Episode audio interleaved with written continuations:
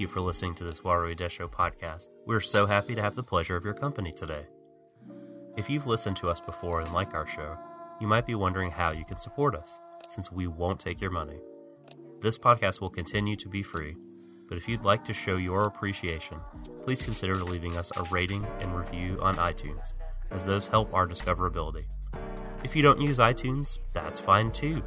You can follow us and like and share our content on SoundCloud, YouTube, and Twitter. Additionally, we love getting your feedback, positive or negative. Tweet us at Warui Show or email us at warui show at gmail.com. Whether or not it gets read on the show, I can assure you, we all read every tweet and email you send us. And once again, dear listener, we thank you so much. Now, please enjoy the show.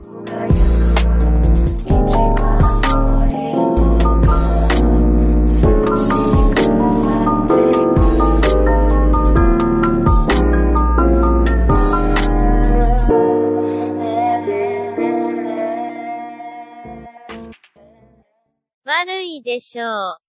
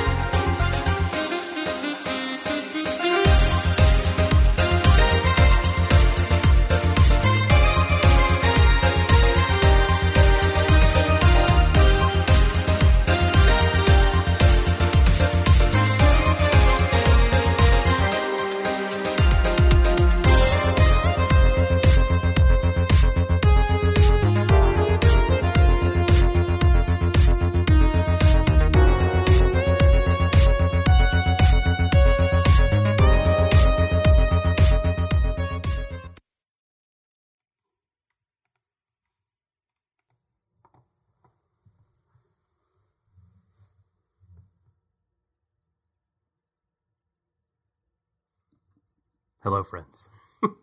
Welcome to Warui Deshou, ladies, gentlemen, and envies.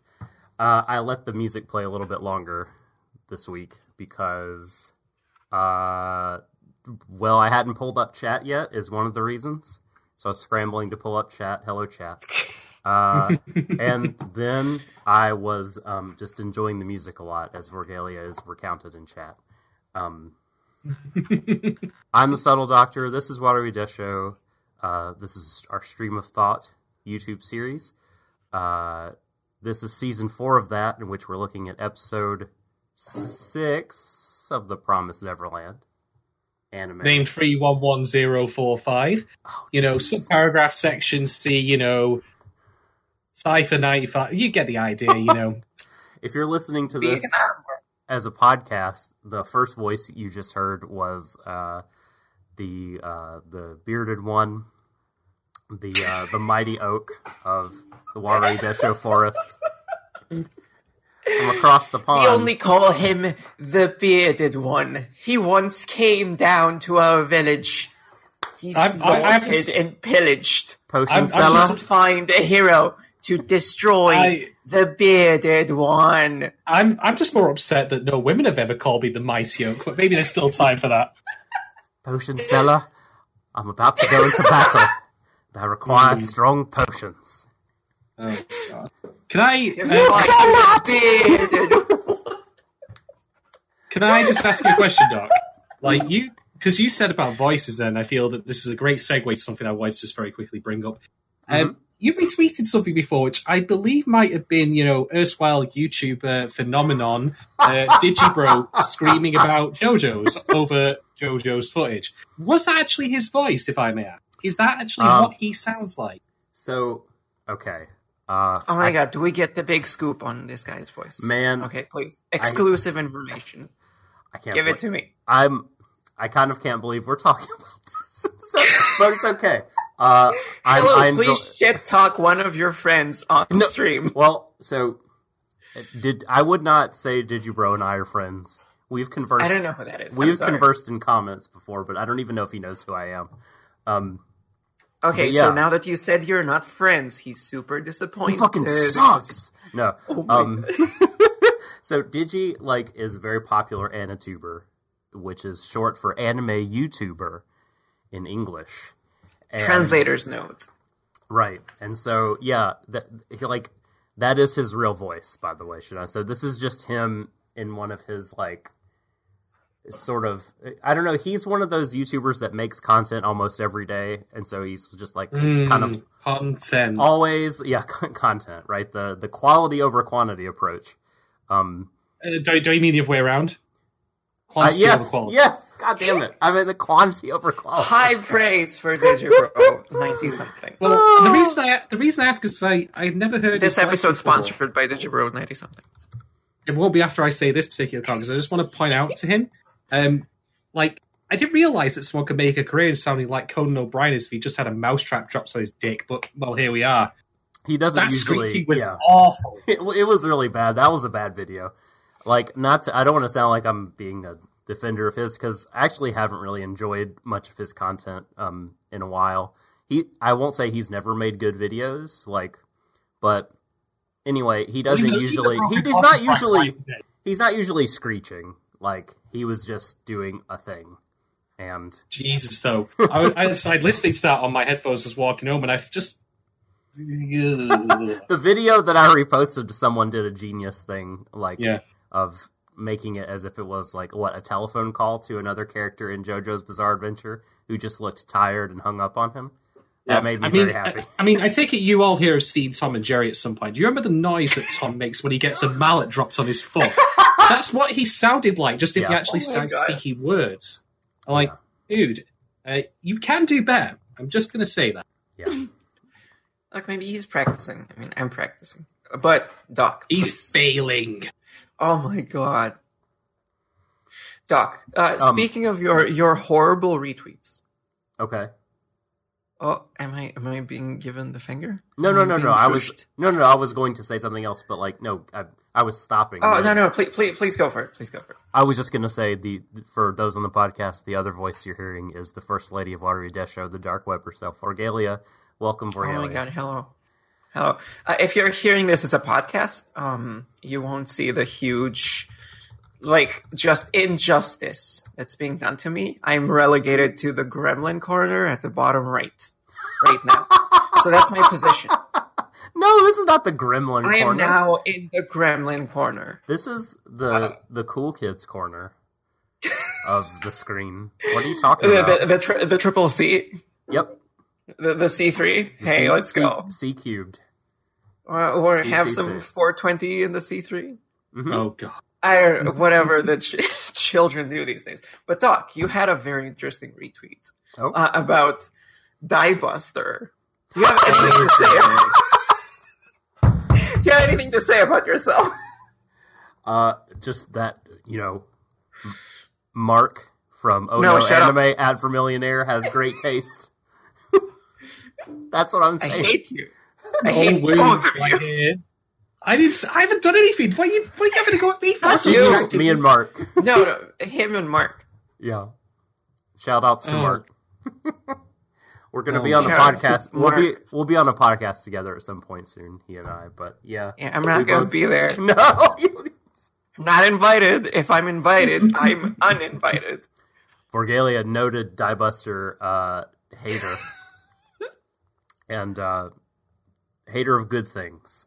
We'll just say. We'll just leave it at that. Diebuster killed my family. Are you going to avenge yourself on it? Trading in the mountains for many years at a time to Man. punch a DVD in the face. That was a heated podcast. At times, At times. yeah, the Buster cast. We all loved Gunbuster, but we were divided on Diebuster.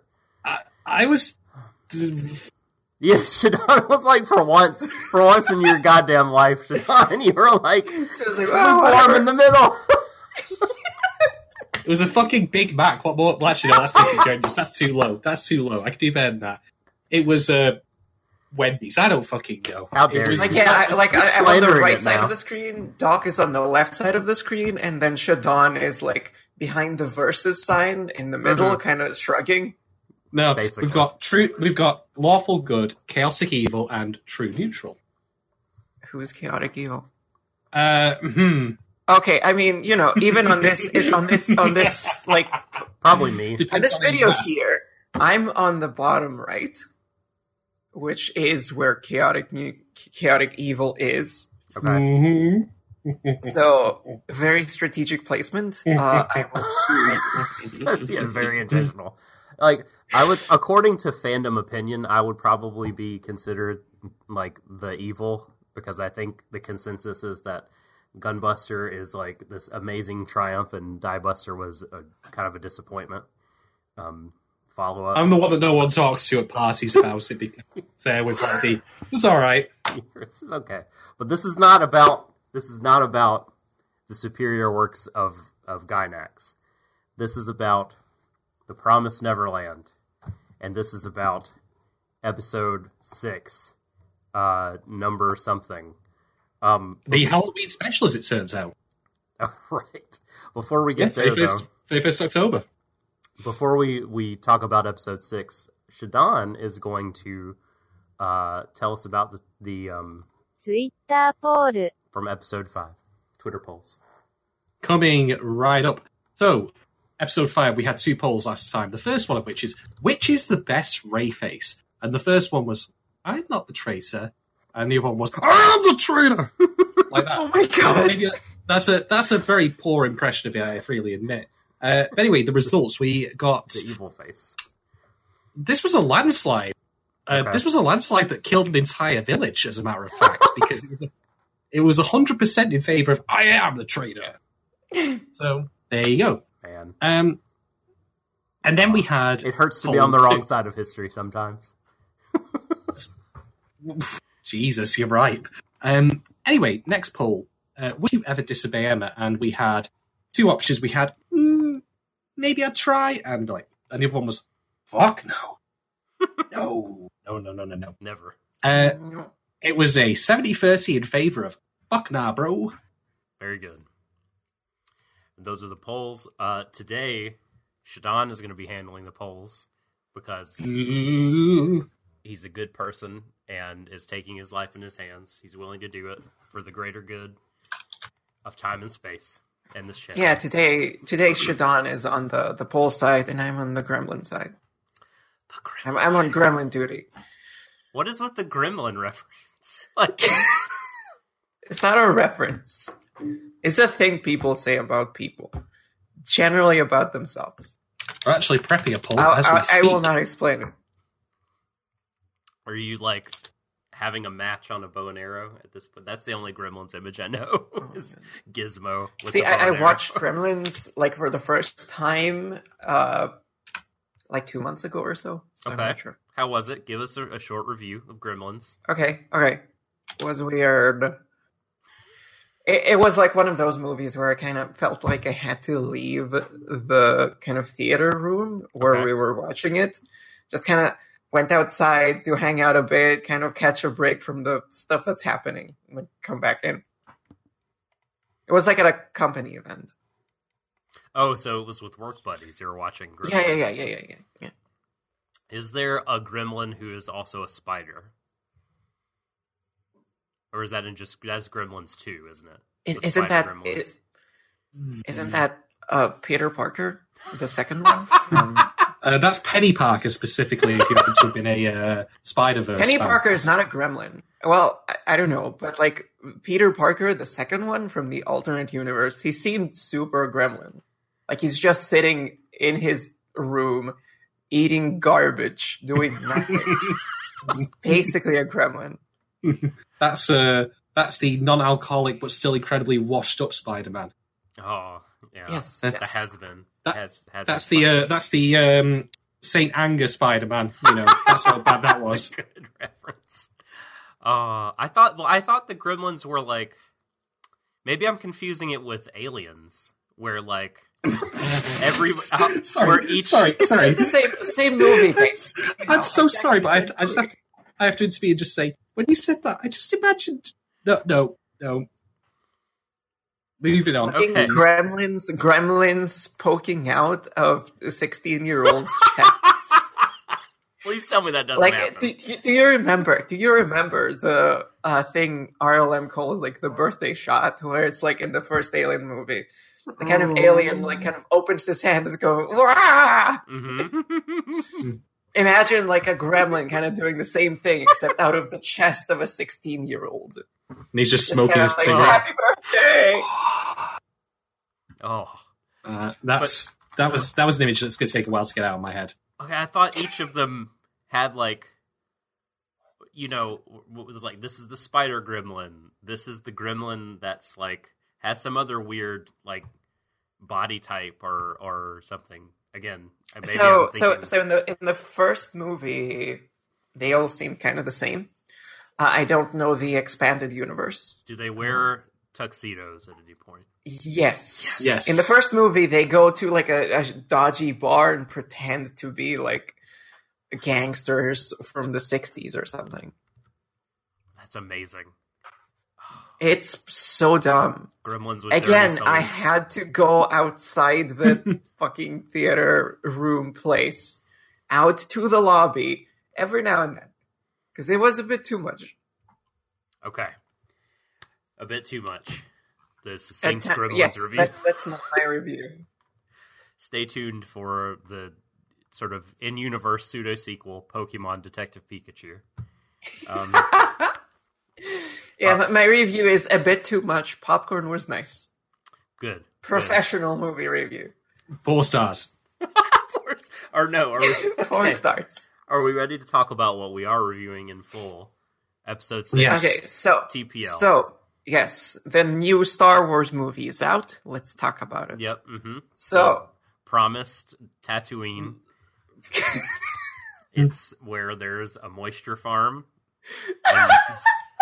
And the children are being watched over by droids, but they yes, don't know. employed by by uh, uh Gerbil Gerbil. Wait a second. Wait John- a second. A big a Wait. big competitor of Jabba the Hutt. Jawas Wait a minute, Lick wasn't- their sweat in the night. Wasn't it a plot point in episode one that Anakin couldn't run away because of a bomb in his head? Isn't that basically the same thing as what we've got in this show? I don't remember that at all. And they blow you up. Well, I mean, if he had spinned, that would have been a good trick. So, I have no memory just of saying- this. I'm, I'm just saying, it just goes to show how good the kids are in the dude, Promised like, Neverland that I, they I'm figure this only out. like, yeah, only because Shadon pointed it out. I actually remember. There's really there's a bomb in his head. Is it a force Yes. bomb? No, no, it's just no, a no, regular. no, no. It's literally Yeah, a stick of dynamite. Yeah, In his because head. in in episode in episode one, I don't know if it's in his head, but basically, what he says is like, yeah, he can't run out, run out, run away because they'll blow him up or something. Because at that point, he's a slave to Watto, or something. did someone mention me? Here I am. I'm a Why can you do that so well? Why can you do You- that so well? Your mind trips don't terrifying. work on me. Manira, um, You didn't miss a lot. missed we talked about anything. shitty We have not talked. We have not talked about the from the 1990s. The shitty movies. You know, Mm, you race now in the pod. Here we go. The Promised Neverland, episode six. It was okay. It was just okay. Now, clean my shop some more. Okay. Yeah, here we go. We're gonna do the summary now. I don't remember that either, Felix. Uh, hello, Blue Sea. Hello, Manira. Again, like yeah, I remember it just Hello, because. Shadon pointed it out. That's a, a loss to history plot point of that movie. Um, episode six begins with a cheap cliffhanger, uh, and I'm gonna Oh. I'm gonna get out of the way now and let people talk about it. 'Cause- All right, I'm gonna. Did anyone did anyone here watch the last episode where I talked about how amazed I am at this show? You know, how much I respect it creatively, how much I think, you know, where the plot point would go based on this show's stellar track record with just, you know, uh, m- maintaining tension. It was Phil. hmm this this show opens, you know, in the last uh in the last episode we ended with the children checking the bookshelf to see mom's secret room. And then the door opens and they're all spooked. It's like, what are we gonna do? Oh no! Oh my gosh. It's happening. No, it's, It's just happening. Phil. It's Um, Phil got name dropped in this episode really hard. Phil. Phil accomplished more in this episode than most characters. and he's not even five years old. They like And you see him for two seconds. he Yep. he. I feel like he appears less in the manga Oh my god. To the to Well, the point well. where like so. Oh, something- okay. So, so are so are they taking like achievements from other people and then putting them onto Phil to build up Phil as this big dude? So I think what they're doing is my memory is hazy. They're either I don't think they're so much taking achievements from other people as like I, they just know. they they Oh, just hear something like something happens later. Like Phil suddenly is playing this kind of important role, and I think that they just want to like keep him Chicken link doesn't in work. front of mind and be like, "We're foreshadowing. We just we, we didn't like pull it out of nowhere or whatever." But uh, yeah. So All right, Um, let me. So this I, I don't this remember cliffhanger, him doing this. He could have. I, I need to reread it, but yeah, I don't. I don't recall. So Thi- this cliffhanger. So okay, like okay, I'm not going to go banging on about this because it is just an isolated thing. But I, all I'm going to say is like, if you wanted to round off this moment, the only thing that was missing was an audience laugh track when they breathed a sigh of relief. how dare you? No, again, And you we've know talked I'm about right. this. We You talk know about I'm this right. so much. You know, what if this was a horrible, uh, like Hollywood movie? You know, so the moment Phil opens the door, it plays like a loud Trav. orchestra thing, like bah! It's like, oh no, it's Phil. Oh my god! But then, like the super loud noise, Potion seller. it's kind of gets Mhm. I tell you, I'm going into battle. Or it has the Inception noises. and I want only your strongest. That. Yeah, something like that. I. It was dumb. I didn't care for it. Moving on. Yeah, I mean, it was it was it was a misstep, I think, and it was It was a misstep, and because yeah, I was it was like, a misstep in an otherwise amazing episode. like la- last episode. I was like, oh, you guys don't have to worry. it's gonna be great. it's gonna be great. It's we're not gonna. This show's not gonna fuck it up. It's not gonna fumble around. It's not gonna do any of this. And uh yeah, and then the, Yeah, sh- the I- show the show basically goes to me, traveler. My potions are too strong for you. Sorry, stupid. No, yeah, it just it, Ah. uh, and I think so. This is a sort of unfair advantage I have of, of reading the manga. Like when I could, like, if things like this happen that are kind of like, I don't know, sort of poor executions, or even not even poor execution, but just cliffhangers in general.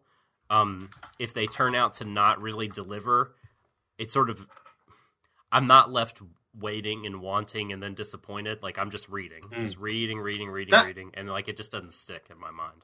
Can I ask you a question, though, Doc? Uh, in the chapter structure of the manga, uh, is that also the cliffhanger where the door opens, cut to gap to next chapter, and then it's Phil who turns up like at the very start, or is that just is that Well, I, Straight away. so I can't say with 100% certainty because I don't even remember it being Phil.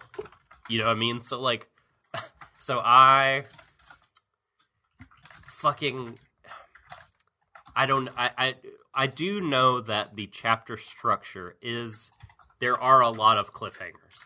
Whether this is a a specific one that they've lifted from the manga exactly, I actually don't remember because again, I I don't even remember if it was Phil that opened the door. So this might not be a cliffhanger styled in that way in the source material. Uh, or it Hmm. could be, and I just totally forgot about it because I was just so invested in seeing what happened next. I just kept reading. Yeah, Yeah. It's like you Yeah. just sort of pacing problems are are. How do I say this? Like you, they're. I mean, certainly they exist in manga, but so often they can be mitigated because you can read at your own speed. You don't have to Mhm. linger on shit. Yeah, it's like I speculated previously about how you know if there's a gap between publication, you might want to have a sweetener or a breadcrumb to you know entice people back Mhm. beyond just the material in of itself. And this to me seems like it fits that bill because it serves no other purpose. In fact, uh, like as a one-off, I'm not so fussed about it. But stuff like this actively takes away from the tension we otherwise would feel. Because next time you have something like this, I'm like, oh, it's just about the fucking kids in it. I'm not scared. I'm not worried for them. It's just, you know, Onion Kid's going to pop his dorky little head through, and it's going to be him. I Great. think like the the rest of the episode kind of was tense enough to kind of True. almost immediately rebuild that trust. Like, oh fuck, we Mhm. gotta fucking cop out. I'm Yeah. mad. But then, like, almost immediately, we get some pretty cool moments, and we get Mm. like a lot of uh cool shit, to put it scientifically. TM. TM. Yeah. TM, TM. Thank you. Mhm. Cool shit. And it's just unfortunate. Well, this episode is certainly, you know, it's about books. It's got bookends. It's just unfortunate the bookends are a bit rubbish. But we'll get to the other one when we get to the end of the episode. So, no prizes guessing who I'm referring to here. Hmm. Anyway, poll up on the chat there, folks. Tell us if you think uh, Phil is the, you know, elder, you know, he of a thousand goats heads, god of the world, or if he's just a regular kid. We'll We're a democracy. We're interested. we'll we'll update those at the end of the show for sure, um, and get an early read. All right. So with that out of the way, Mhm. this was a very disappointing way to open the episode for sure. But then we get to the planning, right? The the big kids, as I call them, from habit of being a dad. The big kids are planning stuff on their own. I mean, there's like a, there's so many times like in this show, like I wonder, you know, Grace Field House doesn't. There are a lot of kids that live there, and it doesn't look. Is it just me, or does it look not huge? Like to to me, I don't remember thinking this place is huge, but like so often, the big kids are like in this dining room, this huge dining room, or this huge bedroom, and they're all alone. Like, Oh my god, yes. So they show, yeah. So they show even like the big dining room, and you see maybe seven children, and then they're like, "Where's Don and Gilda?" I'm like, "No, like fifty percent of the children at least are missing." Yeah, or like Norman's doing stuff in the bedroom, and no one else is Yeah, in there, yeah. and it's nighttime. Well, that's well, that's because unbeknownst to them, uh, they've It is already escaped. Oh my They've God. gone. They've already made Uh, it out. it, the might, it might just be it might just be that they're omitting them because they're just not relevant, so that they That's- wouldn't be uh, that- distracted yeah. or anything. be- Uh, that'd I, I think Bake be. Bake Mo- Monogatari, Yeah. Bakergatory did that. right. I didn't know you watched Monogatari. That's cool. Um, I did.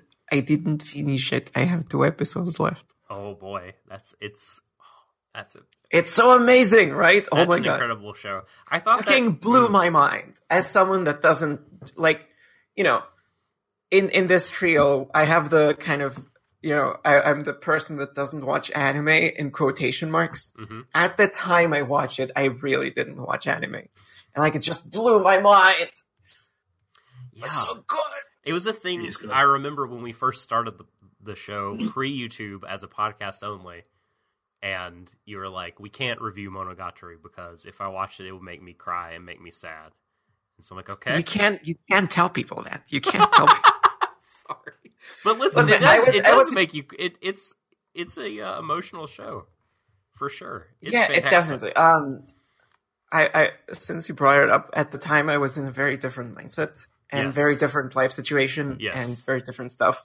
I could watch it now, and it would be I would welcome all the feelings. Uh, Cool. but what you're bringing up now is a very sensitive subject, and It was I a will pain- sue you. I'm I'm sorry. It was a painful time for you. I had I was not trying Whatever. to be insensitive. sorry. I just wanted to. But yeah, no, no, no, definitely. Like this is the kind of show that it it's.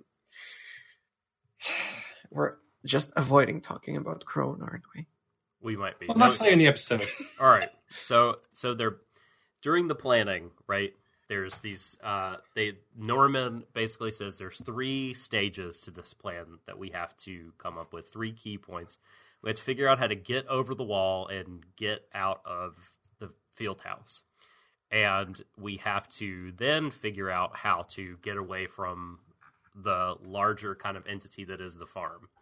Um and then we have to Shadon will be happy to note they're thinking about establishing ways to survive once they are out in the wilderness on their own. Mhm. And the part of the plan they are working on now is step two, getting away from the farm. They with the rope, they already have means of getting over the wall. Um, and so now begins the portion where I have trouble reading my notes and I have to like squint and hold my notebook up to my face. Have you have you written them in like small circles that might mean Morse code? Possibly. Is that Um, why it's not e- yes, easy to decipher? As a theme of this episode, I've drawn several pictures of owls and beep beep beep various beep beep circles beep around beep them. beep Mhm. Yep. So uh, the kids are doing this planning, and I'm I'm I'm gonna do. I may gloss over a scene or two here. So chat and you guys, please feel free to interrupt me and bring up anything you want. Um, Bobby, not Bobby. God damn it! I did it again. Don, why do I call him Bobby? I swear to God, I have Bobby written down in my notes. What the fuck? why? Why? I don't know why I associate him with that character from Inazuma Eleven. They don't even look anything alike. Like they look nothing alike, and for some reason I'm like, oh, that's Bobby from Inazuma, and that's not even his real name. That's just the fucking English dub name. He's called. Anyway, he's called like Sakazaki. Robert. So Robert, Don- Robert. Donald, uh, Don- Donald bumps J- Jim Jimothy. yes, bumps into Isabella and ends up taking her key. Um, and she is aware, right, that like, do you think that she's aware that her key's been taken, or just that something is weird here? Something something's That- weird. Something, something is weird. Yeah. Yeah, Like, Can I throw oh, something out here? This is, you know, am. st- st- stuff like this is very like suspicious. Yeah. I, She's can I point something out? paranoid. I am I am better equipped than Isabella because I have one of these. Yeah, if you've got a key that's going to stop, you know, kid, you know, kids from getting into your secret radio room slash video game collectible trophy lounge, you might want one of these with your key on it. Just a thought. Also, Wow. tiny small, tiny small bad guy, or small bad guy as I like to call him. That looks like an item drop from Dragon Quest. oh my god. Giant chain with the key on it. Mm-hmm. Um, okay, so that happens. Isabella thinks this is strange. Uh, moving on to the scene in the library, and William Minerva makes Mhm. his uh, grand debut. Indeed. into the series as finally. or Billy Owl, as he was known as punk rock years. Billy Owl. Yes, exactly, exactly. Um, and The, the the owl dudes from uh, Fujiko. Oh shit! yes, what were they? Yeah, yeah. What were they called? F- F- Fräulein Eule. Yeah. yes. It's yes. been too long. It looks so the same. Um, it looks so much like it. That's that's exactly the imagery I got. I'm like, oh my god, is is it the like the head dude with, with like the amazing suit and mhm. also the owl head? yes, and the really deep, the deep voice. Like, Fräulein Oh my god, the deep voice, oh, the deep voice. yes, that's good.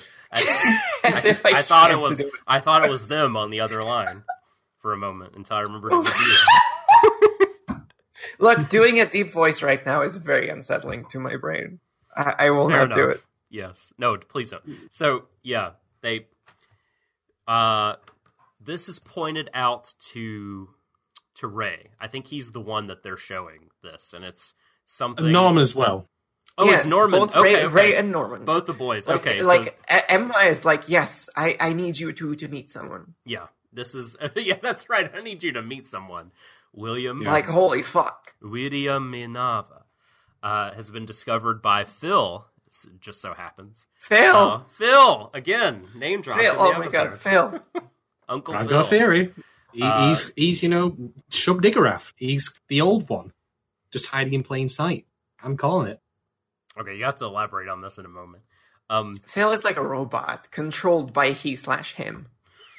God. Something like that. it's like, yes, bring the children to me. that's, that's what that's what he slash him sounds like. Hip himbot. Yes, Yes, master. wait. Beep Yes. I wanted to eat the brain. Wait a brain. minute. Wait a minute. Wait a minute. Give me the brain. Mhm. So we have like the evil sort of pseudo Eastern European scientists in Vorgelia, and then a was that like a Texas robot that you were you were doing? No, no, no, no, no, no, no, no. I, I'm doing no, no. He slash him is uh instructing Phil, Phil the robot hmm to br- bring him the human. Man, this Bring this me the TPN brain. headcanon is getting I out of want to eat the brain. I mean, we've established last episode that he slash him is President Obama, so he probably. would- Okay, we are Hey, back Phil. Hello. Phil decided to uh, just. Okay, visit the subtle doctor and That's right. whisper some some weird things in Yeah. his ear. It was the cliffhanger. That was the break. Bring me the children. so all right, well, you have to now do your explain the robot. Explain the robot. Like the, uh, what I heard you do was you were like, "Yes, master." like very so, yes, master. I will bring Like, you the children. like a Red Dead, like tip of the hat, you know, and you're like, "Master." I I have to There introduce we you guys to Stingray. At no, it's like okay, so so he that- sla- he slash him like builds the robot, and already like the robot is sentient and more intelligent than him. So he slash him goes, "Bring me the children," and then just Phil does no- says nothing and leaves. Ten out of ten And plan. then Mhm. we don't know anything, and then he shows up mysteriously at the farm. Phil is coming. Write this fan fiction. if you if if you at exactly uh 2038 go into your bathroom and tur- turn off the lights and say phil take my brain three times in front of the mirror you will hear a knock on your door don't answer it it is phil he Oh will take your God. brain.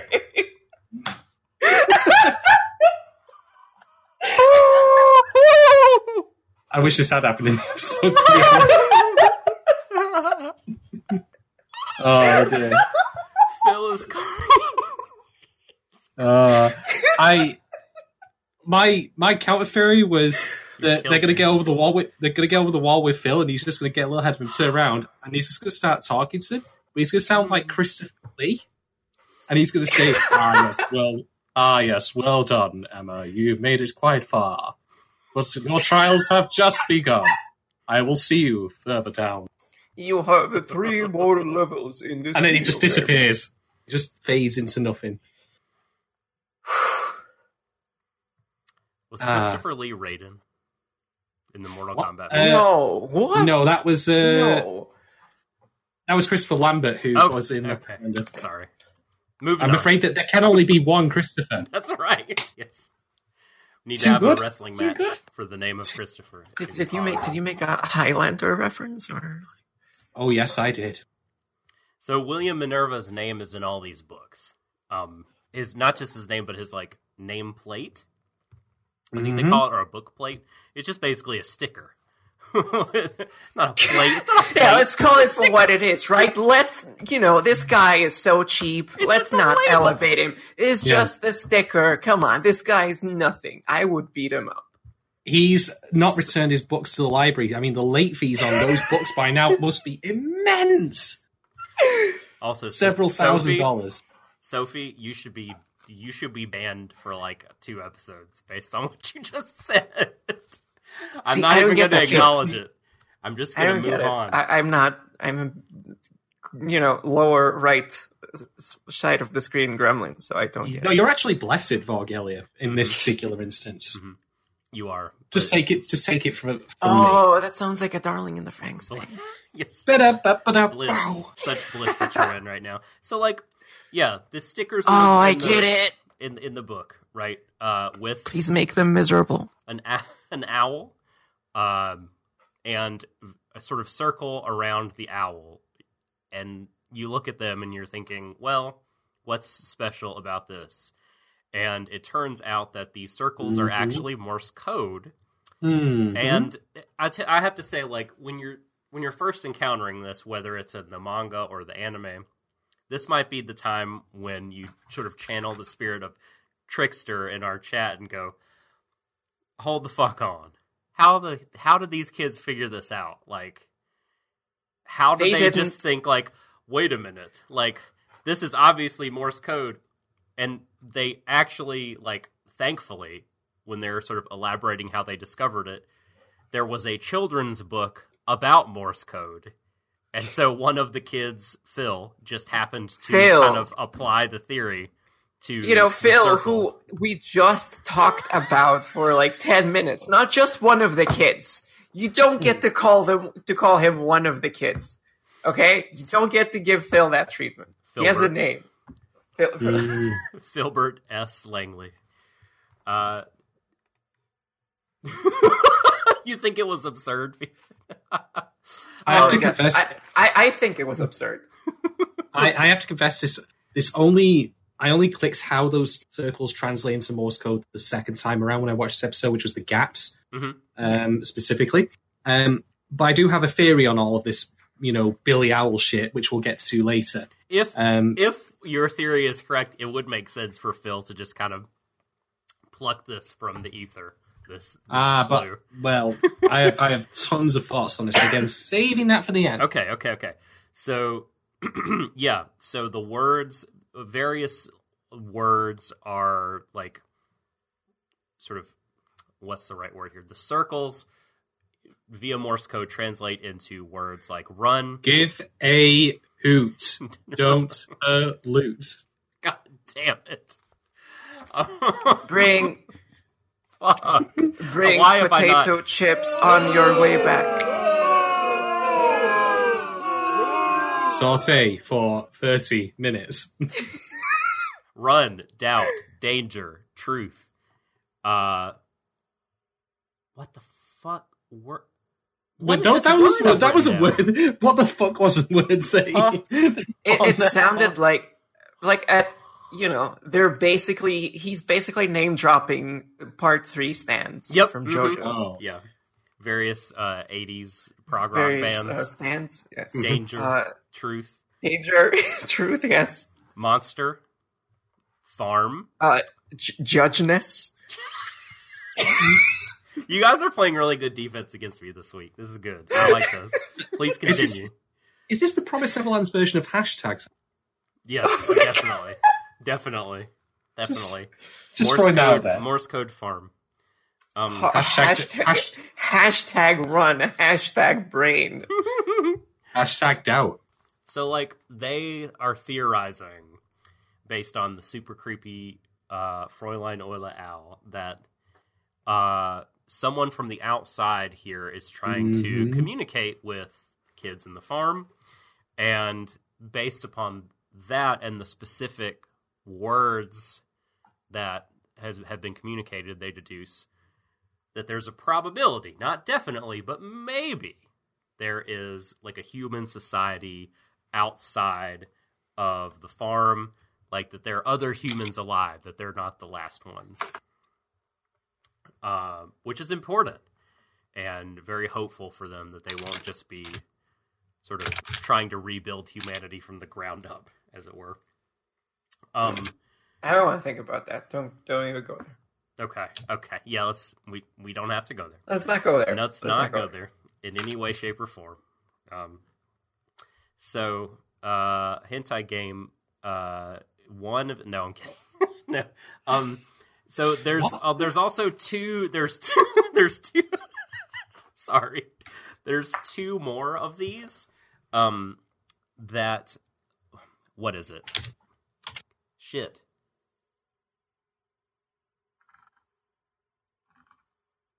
Oh, okay, okay, okay. I can read the notes. Okay, so there's two more. They look at all these books and they discern the words that I talked about. Then they find two more that they think are weird. There's uh like an adventure book, and then there's a mythology book. Mm-hmm.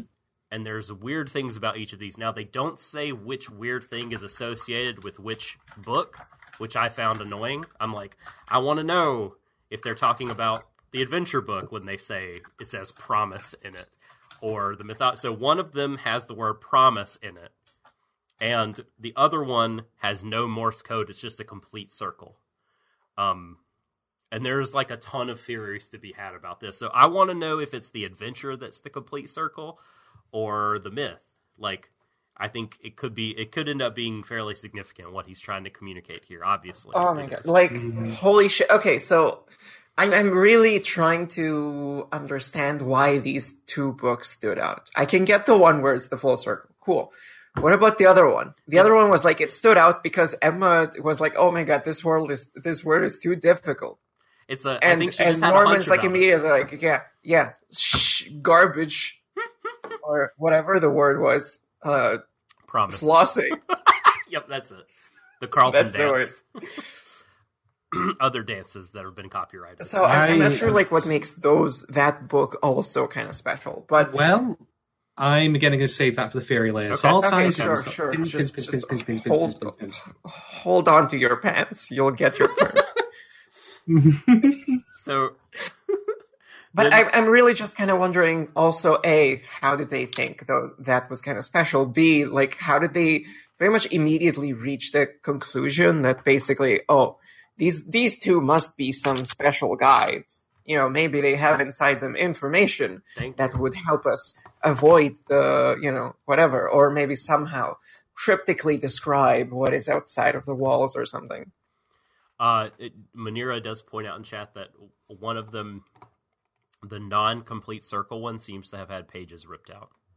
Right, right, right. Okay. Yes. So perhaps that is the the sort of thing that makes it special. I don't. I agree with you that that part wasn't clearly communicated. That the special making property is the property of having ripped out pages. Okay, That it. wasn't. So- I didn't get that either. So Yeah, like I mean, I, I kind of whatever. Like I, I'm willing to overlook it, but it seems like from a couple of things, they're kind of jumping into conclusions super quickly. Like, hey, you know, hey, these are guides. Like, hey, Mhm. these are the thing. It's like, yeah, a, a bit like, Yeah. okay, they're kind of immediately jumping into a conclusion that's very like convenient for the plot. So it's like, yeah, Mm-hmm. you know, they're not probably not wrong because this would make for an interesting plot. right. So- right.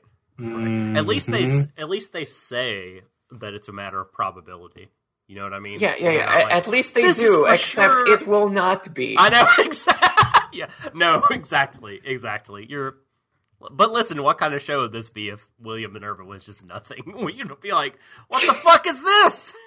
just No, but like I fucking mean, you know, you know, like- Mm. I mean, you basically said, "Oh, we have the debut of William Minerva, so now we know he's a character." He Right. could have been like I don't know AI, or he could have been like kind of misdirection. Maybe they were grasping at straws. Mhm. Maybe it was a completely different thing. Maybe what they're guessing, you know, took them to a kind of a, a thing someone else made up, or something that's defunct now. No, Uh, it's me, guess- Bobby Zeus. I'm the real. Zeus. I'm the real character, and I am here to also eat you. Except I only eat liver, like those weird orcas that were killing great white sharks off the coast of South Africa by only eating their livers and leaving the rest. Did you guys hear Don't you- about that shit? and and and Don't- then at that don't- you point, just- no, and you- at that point, Ray's like, "Yes, okay, getting my liver eaten is better than getting my brain eaten. We should give them our liver."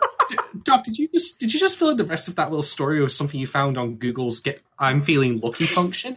It sounds like it, but look, that is a real thing, and it fucking blew my mind. Like, have you?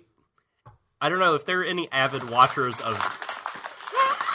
What? is- Sorry, just gonna eat some snacks while you're talking. Just continue, please. So I don't know if there are any avid like nature documentary and not documentary viewers of nature docs out there. Uh, but Aficionados. yeah, so I love them. I, I happen to really enjoy the animals, and there, I I have gotten teary and weepy way more times about fucking a show about like lemurs or or you know octopi or any like of Oh, animals yeah. than like people because it's like there's always the part about like their habitat is shrinking, they're in danger. Have like, you we're seen that to- fucking shit where it's like a lizard in some beach and there's fucking snakes everywhere? N- It was fucking on the edge of my seat. that was Blue Planet. Blue Planet's the shit. Um, Ah. But like, so, uh, you may or may not have seen. oh, how long ago were these? I feel like these were in the mid 2000s. So, th- but like maybe 10 years ago, there were a couple of documentaries called Air Jaws and Air Jaws 2, which sound hilarious, right? They sound like Sounds like a sci-fi channel movie. yes, exactly. But it is they discovered these like incredible great white sharks uh, off the coast of South Africa. That the way they hunt is they swim underneath seals. Like the seal will be up here, and they come up from underneath, and they just fly out of the water like these enormous like animals weighing tons and tons just flying. Like they get so high in the air, and it's this incredible thing to see. Um, Wow. and Sounds like Jaws. it's it's phenomenal. Like it's, it's just a beautiful thing to watch. Really? but like you but you can't go and see them anymore. They've been hunted away because these two goddamn rogue killer whales, these two orcas, like they're Oh brothers. They showed up in the habitat in, in off in those waters and proceeded to murder the shit out of all the great Oh white sharks. God. They just ate the liver and left the rest. Didn't didn't eat like the meat like it wasn't a, a food thing. They just murdered them. They just ripped out the liver and then and then they killed them off. Like they killed so many that the rest of the population left that area. What? Can- can I just say- Unbelievable. My- Wow. I reckon. I mean, Can- Sylvie just brought up the David Attenborough there, so I reckon we should get him to you know do commentary on the Promised Neverland. And agree. here we see,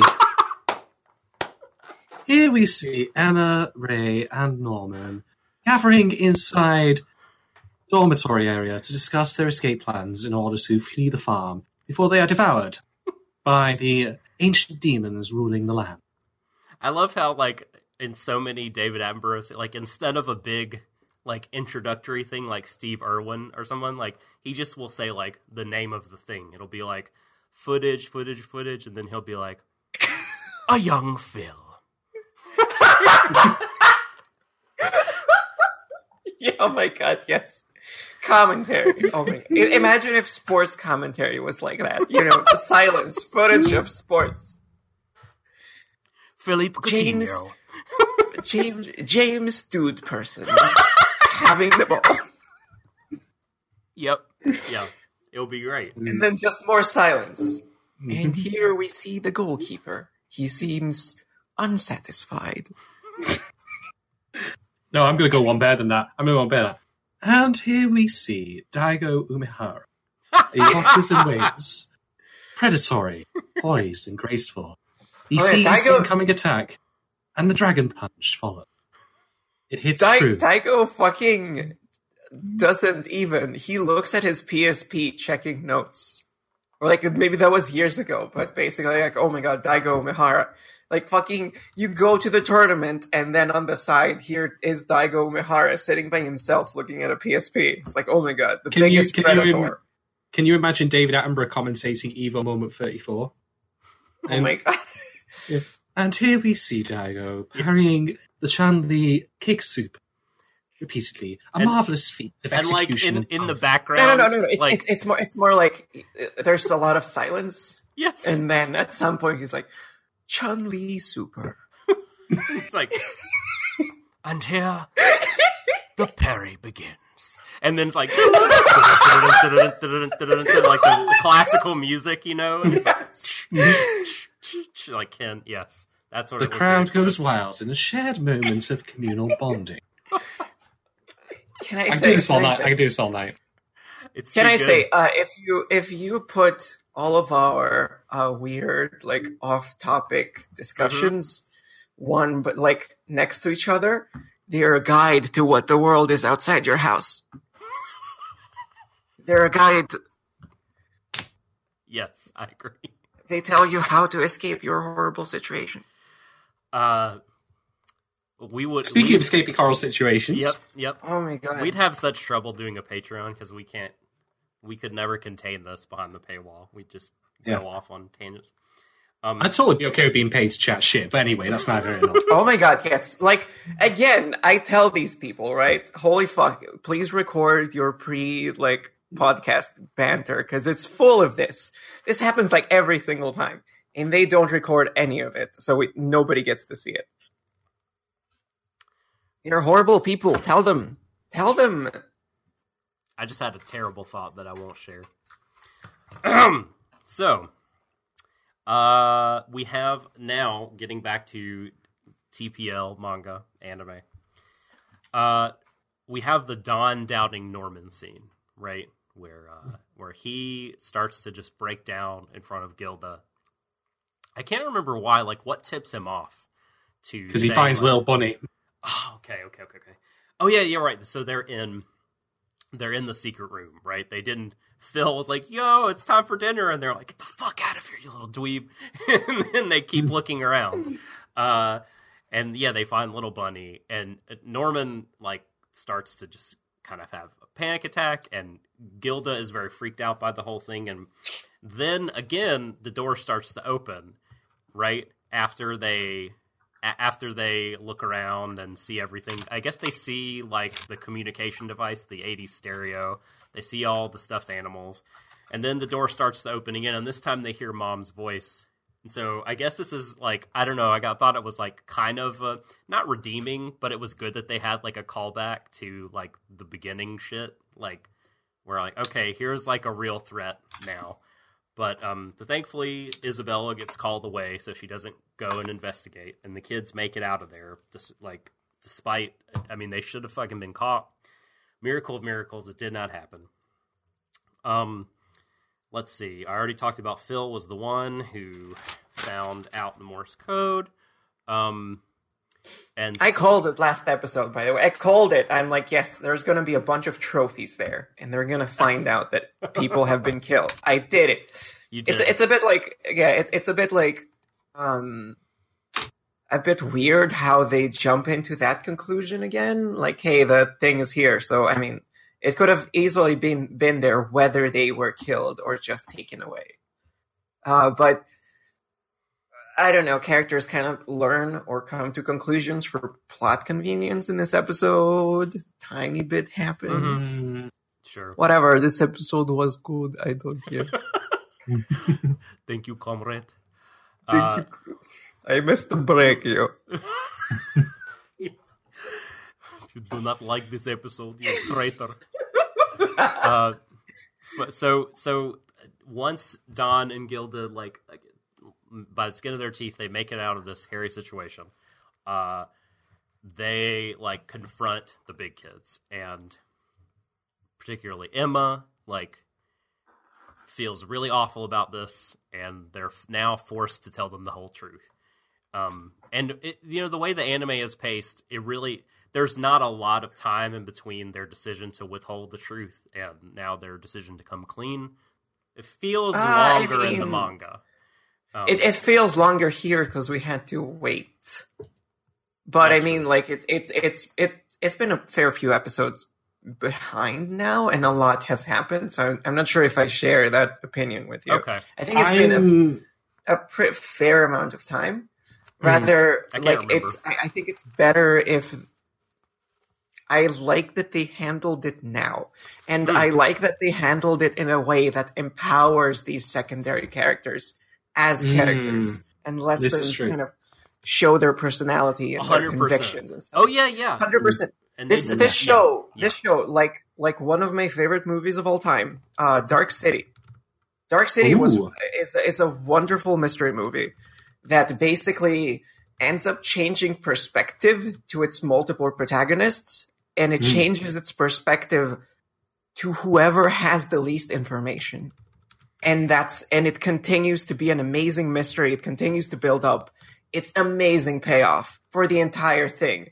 And in this one, I, I'm kind of seeing a similar thing. Like we're kind of getting to the the kind of to change perspectives into kind of the underdogs in the situation. We change Mm. perspectives, you know. So the the like Emma, the the the big three, the three dudes, the the three musketeers are kind of coming up with her plans. They're kind of going along with her their stuff, and now we're giving the other characters uh, kind of attention. We're giving them.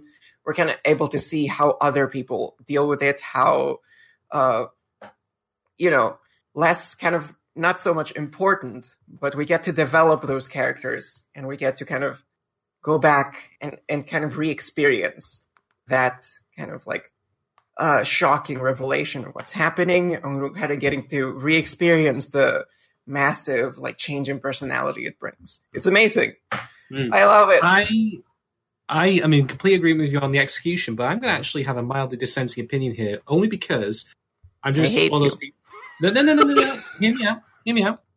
I No. kill you. You'll die now. Traitor. Come at, come at me, Ahmed. Anyway, um, because I know where that's from. I remember that reference. I'm not Anyway, doing that. Sh- oh my god! Look, that's just the thing I say now. I'm not Okay. doing that garbage.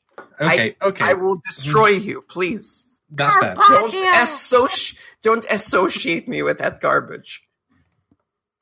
I will this not. All right. okay. Sorry. So the Pull, pull up a, a Gretzko and pretend a Gretzko is talking. Right. So, like, the point I was to make was this, right? I actually think they might have wanted to hold this on for a bit longer and let some other things build up around it. House of Cards kind of thing.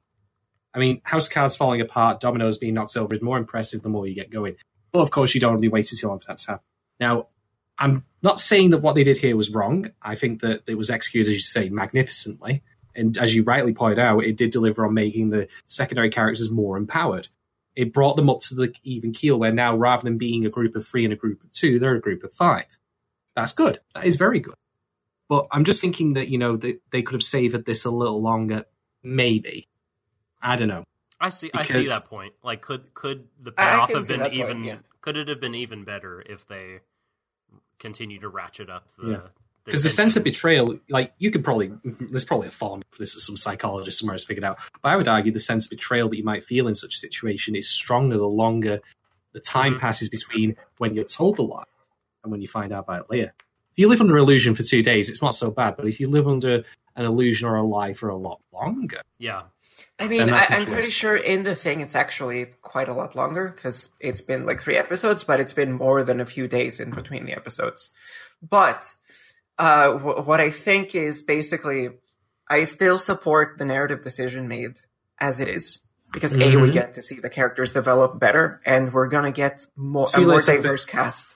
We're gonna get a more diverse cast in the future episodes, and they're gonna be there's gonna be a better dynamic potentially, but also like uh, a big part of this show for me was kind of um you know emma is our favorite character emma's like kind of determination emma's kind of optimism emma's Mhm. drive to make things better and i think like kind of hammering home the betrayal that emma did to those children i think would have taken a bit away from the narrative that we're seeing now which is basically you know these children they they are fighting for their future and they're you know they have all these feelings of Mhm. determination optimism all that kind of stuff and it would distract a lot from that and also take time from the actual planning and the actual pacing of you know the the plot twists and the how like everything is going so i think they handle it perfectly personally mm-hmm. fair enough. Fair enough. Yeah. I can. I can see where both of you guys are coming from. Like, I wouldn't. Have, I, I wouldn't have liked it going on until the end of time. Manira But I on think a chat little bit longer would have been nice. Yeah, anyway, it does not like drawn out misunderstandings. Yeah, no, those are Mm. never a good plot point. Uh, like personally, yeah, I, I oh god, I those remember. also. Oh god, I'm remembering Franxx now actually because that was one of the things that made me rage Listen, about the show. like there are so many uh this is a great point that Vorgelia has highlighted from Manira because there's a lot of like really classic beloved anime comedies in particular that like are premised on a misunderstanding and drives me fucking bananas. I oh my, absolutely yes, hate it yes. so Mhm. much. Uh, it just it ends up being like I I just don't find it amusing. It's just frustrating. It's just Mm. frustrating. So like, um, yes, So, exactly, hundred percent. yeah. Also, and, and Shadon, yeah, you're talking about Franxx like the the lack of communication between the characters. Like, there's this big information gap, and it just drove you like up the wall. Um, Yeah, I'm actually going to get into that later because one of the things I want to talk about later is when is it acceptable for characters to fuck up in fiction. But I, that's going to be something I'll come to later when we get to the talking points. Yeah, also, a- an angle that I didn't quite like mention was how Emma also develops as a character because of this. If we had drawn about it out longer, if it, if we had drawn it out longer, and there was more animosity, like "Oh my God, you lied to us for so long," you know, we don't have anything to hope for anymore. Um, we wouldn't have gotten this this moment where Emma kind of realizes her mistake in time, and now trusts people a lot more, and kind of Mm. fundamentally changes as a character which will Mm. absolutely come up and make the entire thing like better. Somehow, this show, six episodes in, talking about children, manages to develop all these characters like over and over, just layers upon layers of characterization. Except for Onion Kid, the only layers he's got in his namesake. Ah, find Wah-wah. out how I feel about all of this Ah, I spoke too much. My voice is giving out. after Fuck. the break. Okay, we're having a break.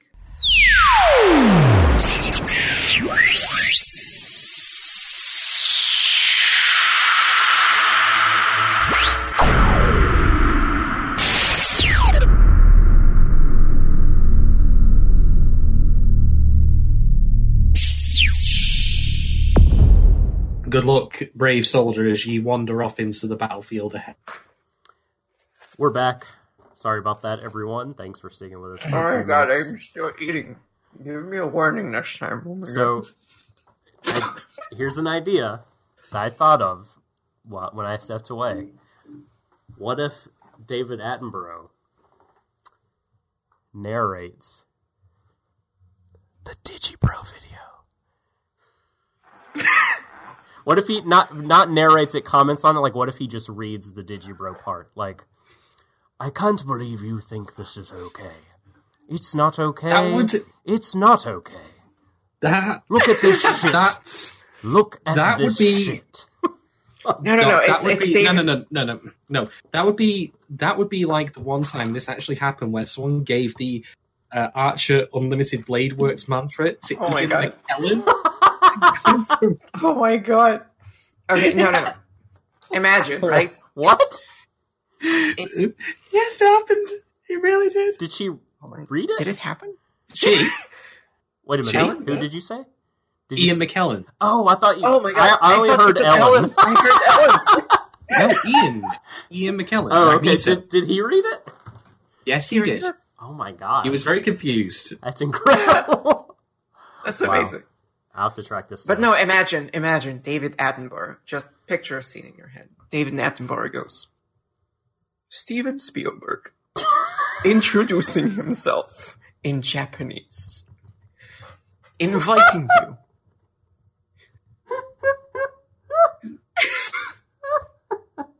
to the Universal Studios Japan. It seems wonderful. Holy shit, dude. Oh my god. Sugoi! felt like it just entered a deep, deep trance then. Like, like I Oh, wasn't okay, you can't say deep supposed to- trance when I'm here. Like, dude, I'm so mm. deep in that. sh- I'm sorry. Oh, I definitely, I'm going to go unconscious in a minute. This Oh, is sending man. me under this talk. So sorry. We're just losing. Anyway. We're losing viewers right and left.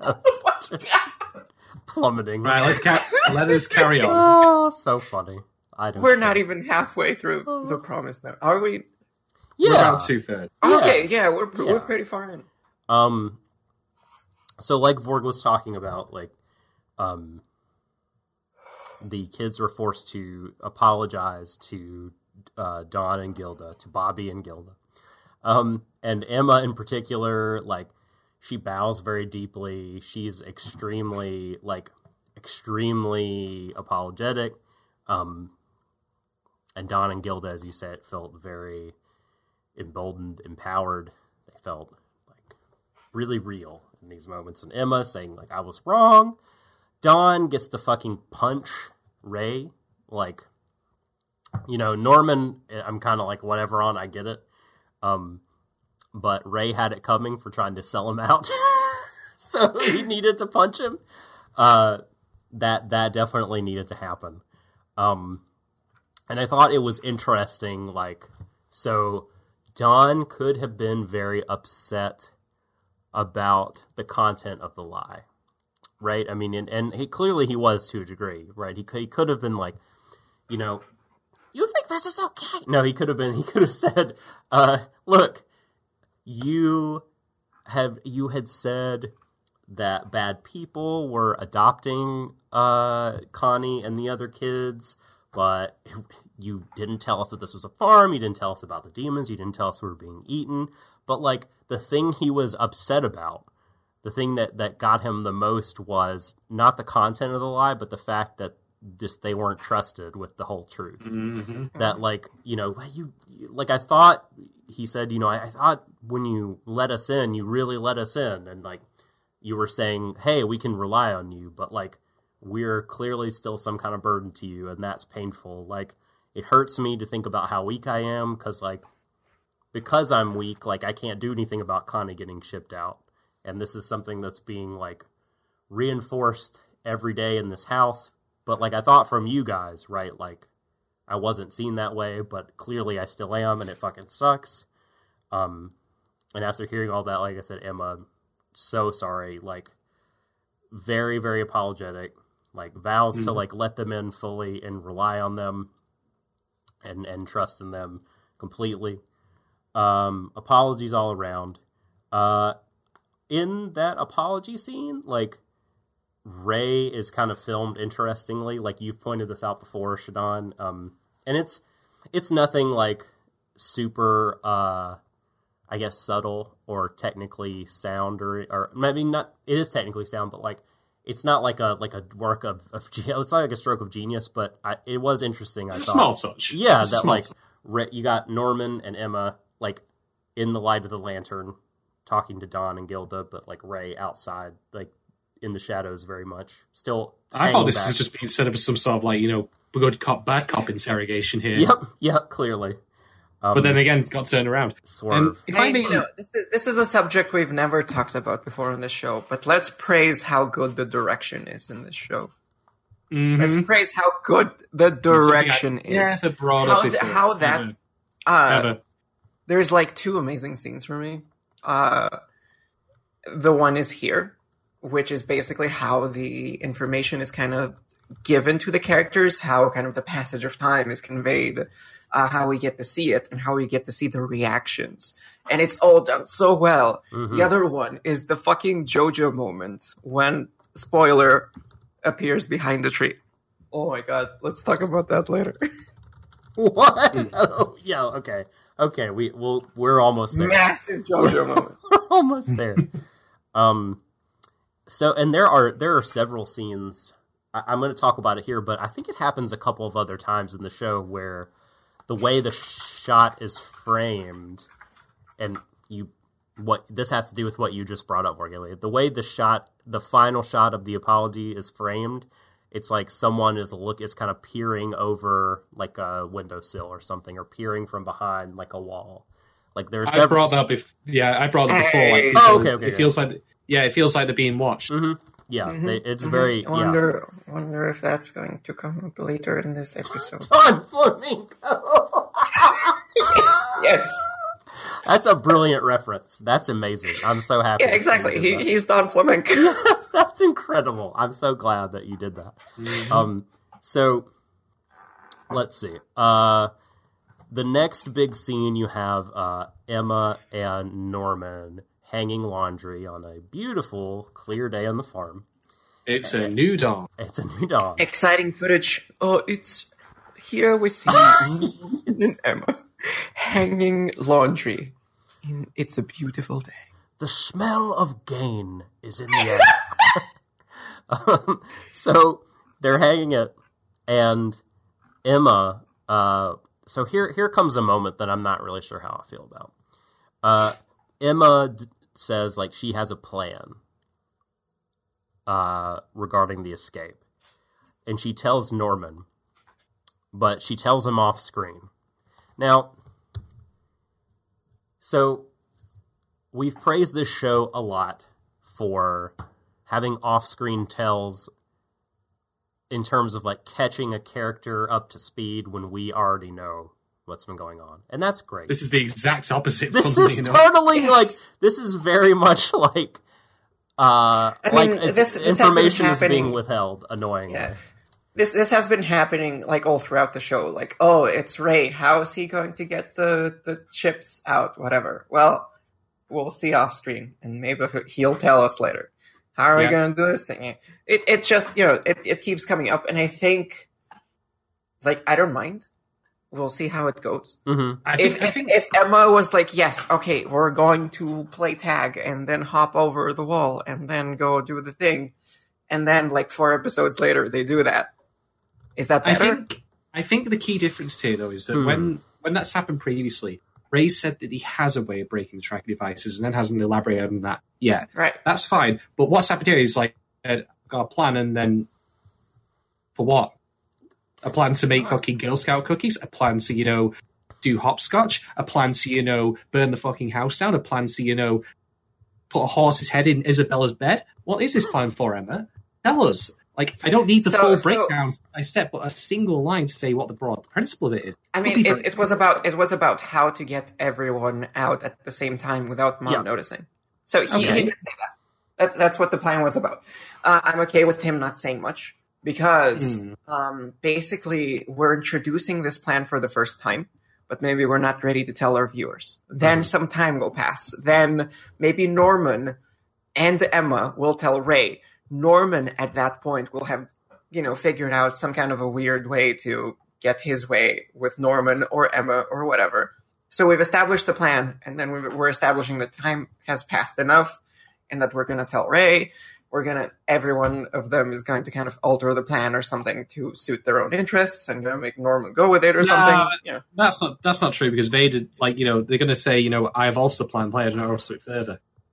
Now, there's only so far the plan gets altered before you know. I, I have. I am altering the plan per play. I don't alter it any further. exactly. I will say that I I am your daddy. I mean, that's not what I'll say. um not to you. Uh Luke, I am your papa. yeah. You're so, I'm you're so sorry. good. I don't know what's wrong with me today. Um, no, this is it's great. I'm enjoying it. Uh, so like I think the like the the plan is well, no, that can't be right. That can't be right because We'll wait Anyway, like anyway, info, yeah. anyway. Uh, so yeah, Emma's like, I have a plan. Cut to however many minutes later. Are you sure this plan is going to work? Like, are you sure about Mhm. this? And Emma's like, yeah, like totally. Um, and so it turns out in the manga, like she very much does have a plan, and I hope so. it The plan is Nigirunta yo.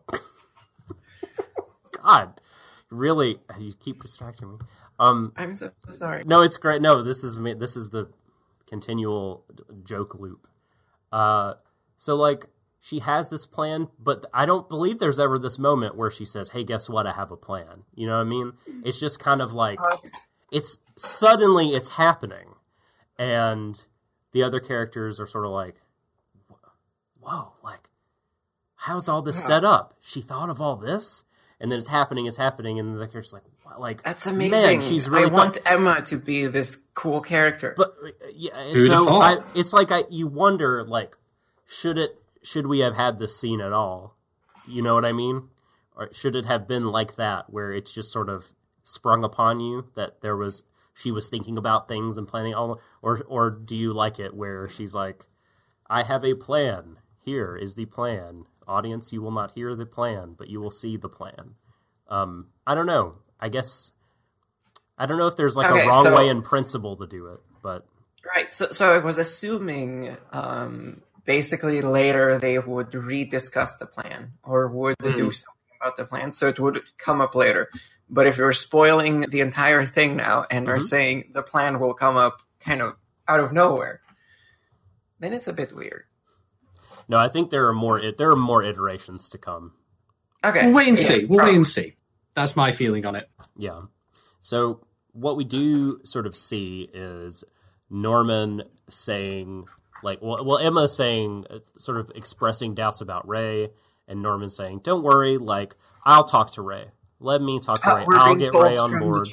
that Emma did say the "I have a plan" thing in the manga. Uh, where? Chat, chat.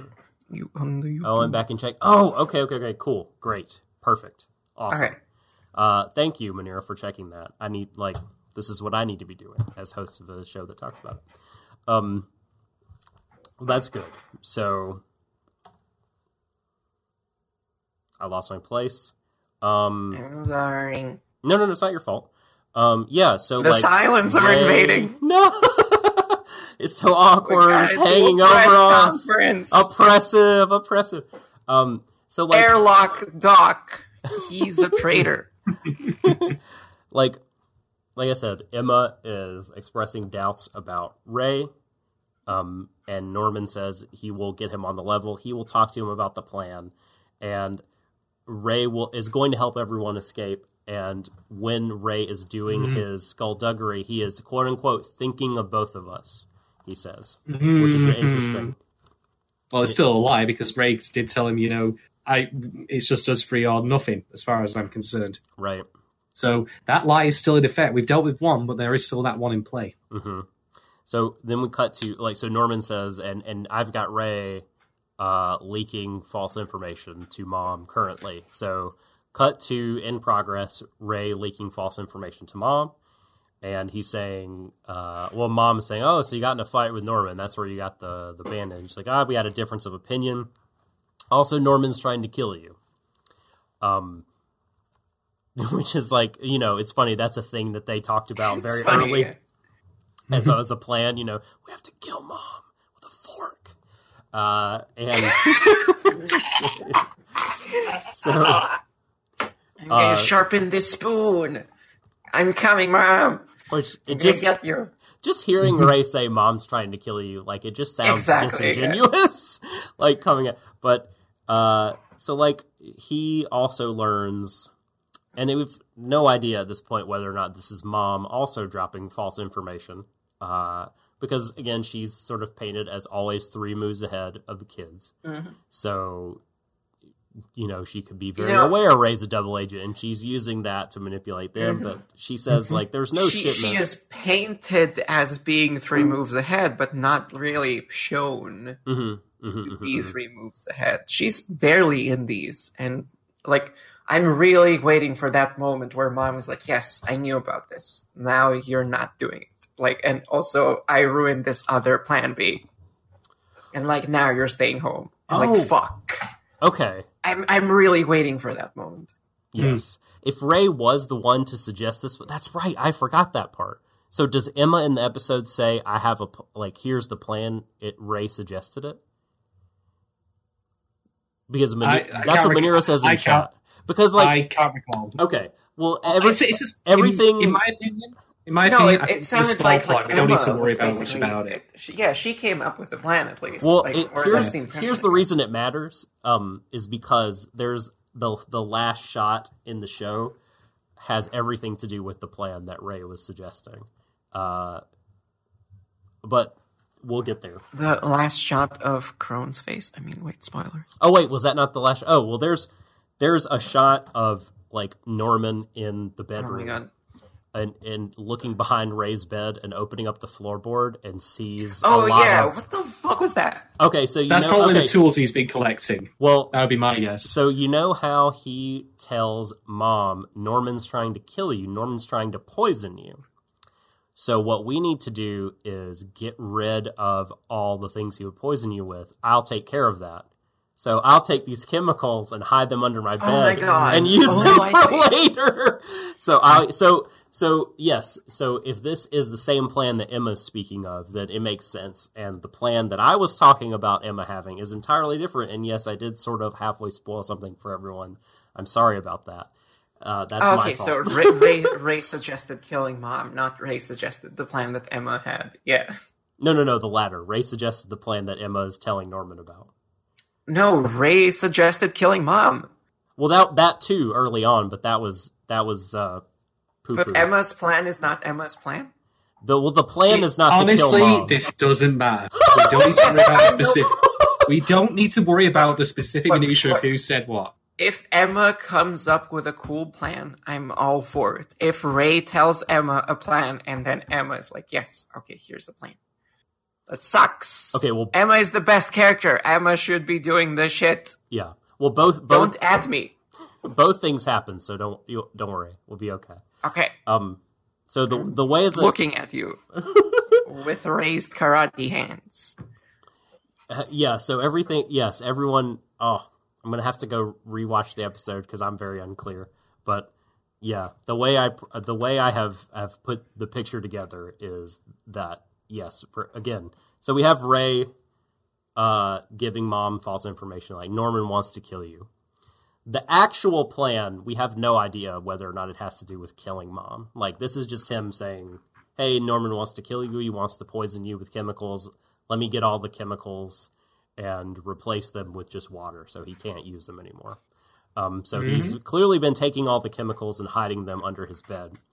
Now, what we're unclear about is if, like, this, uh, what Ray is scheming has anything to do with what Emma was telling Norman. That's what we're unclear about. But um, anyway, so the last scene of the episode. Uh, oh no, we we need to talk about. So there's no shipment next month in November. This is what Yeah. I was saying. We don't know if mom is also dropping false information. There's apparently Mom, like whenever she says that kind of stuff, has like the weirdest facial like facial expressions. Like, yes, you know, I'm no, no. joking. I'm, joking. I'm next to joking. it. I'm joking. Hmm.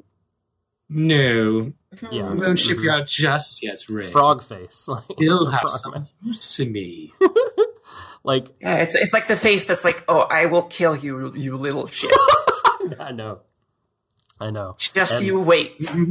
And Your yes, brain's gonna become food for Mr. Obama. He Yeah. slash him. You know, what- you know what your brain, you know what your brain's gonna be sandwiched between the set of your skull, a couple of leaves of lettuce, a slice of Monterey Jack, and fucking relish, you little twerp.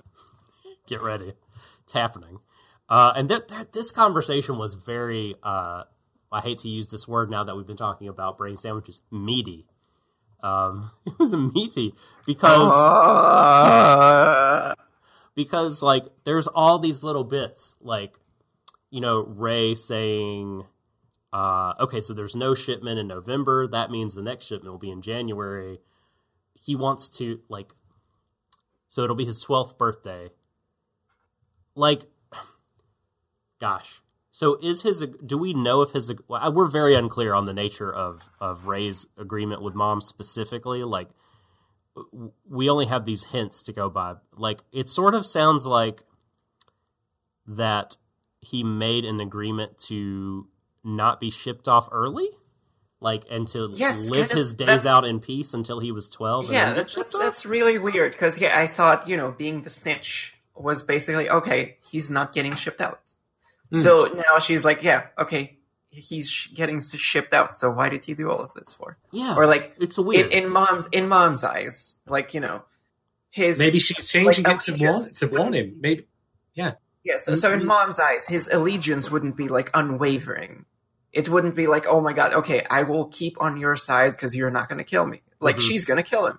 So, why, like, I guess mom next episode will be revealed to not have trusted anyone ever. Just using everyone for her own. Well, that's it. She was. She's. There's nothing to say that you know Ray was never anything but a disposable tool for her. Mm-hmm. I mean, So yes, yes. I mean, the thing is, think of it this way: if she hadn't cancelled the shipment in November, the one in January would be going ahead regardless. I Mhm. would say because it's monthly.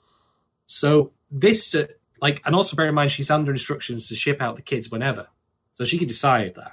So she's making an emphasis on you know when the next one's going to be, as in specifically to point out to you know Ray, oh well, you know, look who's got the short straw here. It's you. So I think that she's using that as like you know a way of reminding him. And maybe she, the thing is, he just says the shipment's going to be that one. Maybe she won't do it. There's no you know there's no explicit mention that she'll do it.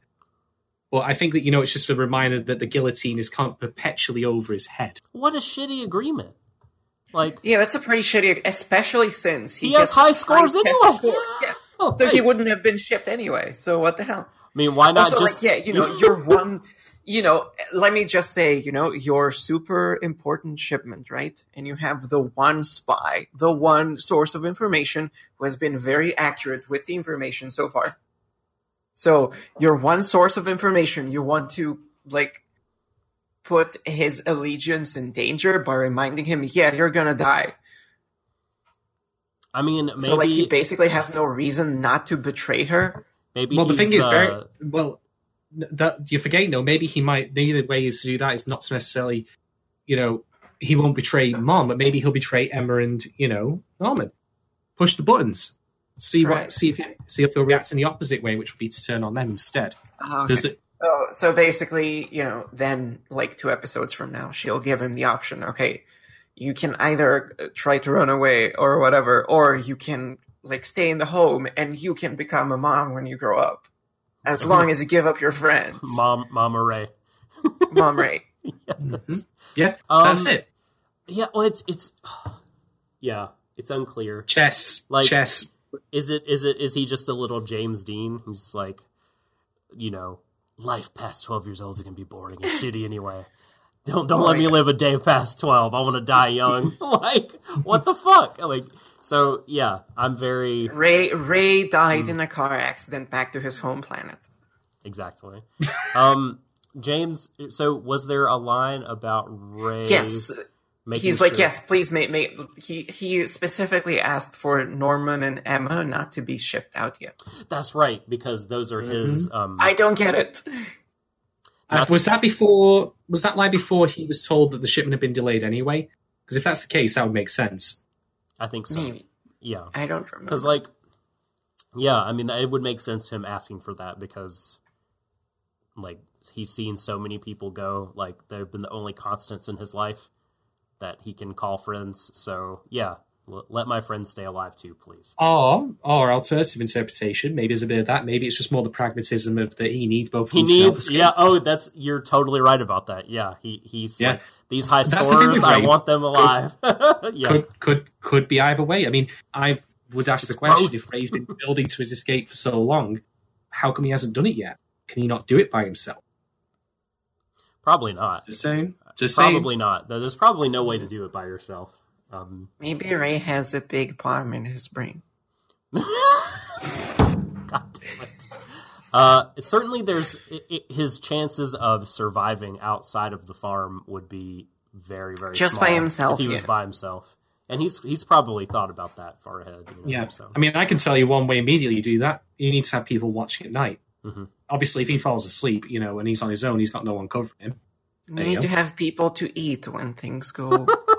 Yeah. exactly when the boat when the boat begins when to the sink, boat, yes, and you run out of food, you gotta when you can't see any seagulls anymore. exactly. Um, okay, so we talked about the stash of chemicals underneath Ray's bed, and we've not necessarily speculated about what they may be. Do we want to speculate about what what is going Without on knowing what they not? are or what the tracking devices even are, it's not really. I'm not. I can't think of much right now. We don't have enough information. Okay, so sp- speculate how they're going to make mom not check the tracking device. Or But we don't know. I don't know. Like we don't this know is what just they are. this is just him speculating on their use. We haven't Right, said right. yay or nay, like how they will Okay. be used. Um, We how we How they will don't they, know. they- no, they will pour bleach in mom's eyes. yeah, exactly. That's it. Uh, do you like that pine fresh scent, you bitch? I mean, like basically, Don Don Flamenco was fucking able to pickpocket mom, just like that. So why can't you just grab the thing? It's like, oh no, I put it in the washing machine. Is it going to be like Fallout 3's, you know, uh, you can pop a grenade in someone's inventory? Oh There'll my be like 53% chance. I mean, all the, all the ingredients they picked up thus far look like things you'd get from a Fallout, like 3 or Mhm. 4. They sure do. Like- Oh my god. So I'm just waiting for, you know, Ray to, uh, to take all of them to the crafting benches and mill them into Yeah, they just need to find a crafting bench. oh no, we don't have a crafting bench. Okay, I'm gonna need like two screwdrivers and like a, a, a thing to put on the desk, and now it's a crafting bench. Now it has Yep. special powers. Ray, Ray ends up building the trash gun from Fallout 3 and shoots teddy bears at people. Is Oh, oh my god, they raid rooms. They they made they fuck. They raid mom's room. No, I'm gonna go one they better. do I'm not gonna go one better. made Rom's room. That's Gears of War. Yep, yep. Um, I'm gonna go. I'm gonna go one better and just say if they do make the trash good, I hope that you know when Ray or Emma ever fires it at Mom, he says this one's for Connie, and little Bunny just flies out and smacks her in the face. t-shirt gun. Uh, enjoy this. Yes. Enjoy this horrible lockpicking minigame. Oh, fuck. You know, th- this one has your name on it, and then the bunny comes out, and like it's slow motion, the bunny's rotating, and in the back it says "mom." and while it's I would be good. for that. Okay, so moving on past the chemicals, I think the last thing we have left to talk about is um, uh, she's back, folks, after uh, a couple Oh, weeks hiatus. Sister Is it- Krone, Starring in the return. sound of music. Yeah, yes. That's what the first thing was that pops into my head when I saw her doing that dance. Lots I'm just like, of woman, you're- pirouettes, worst.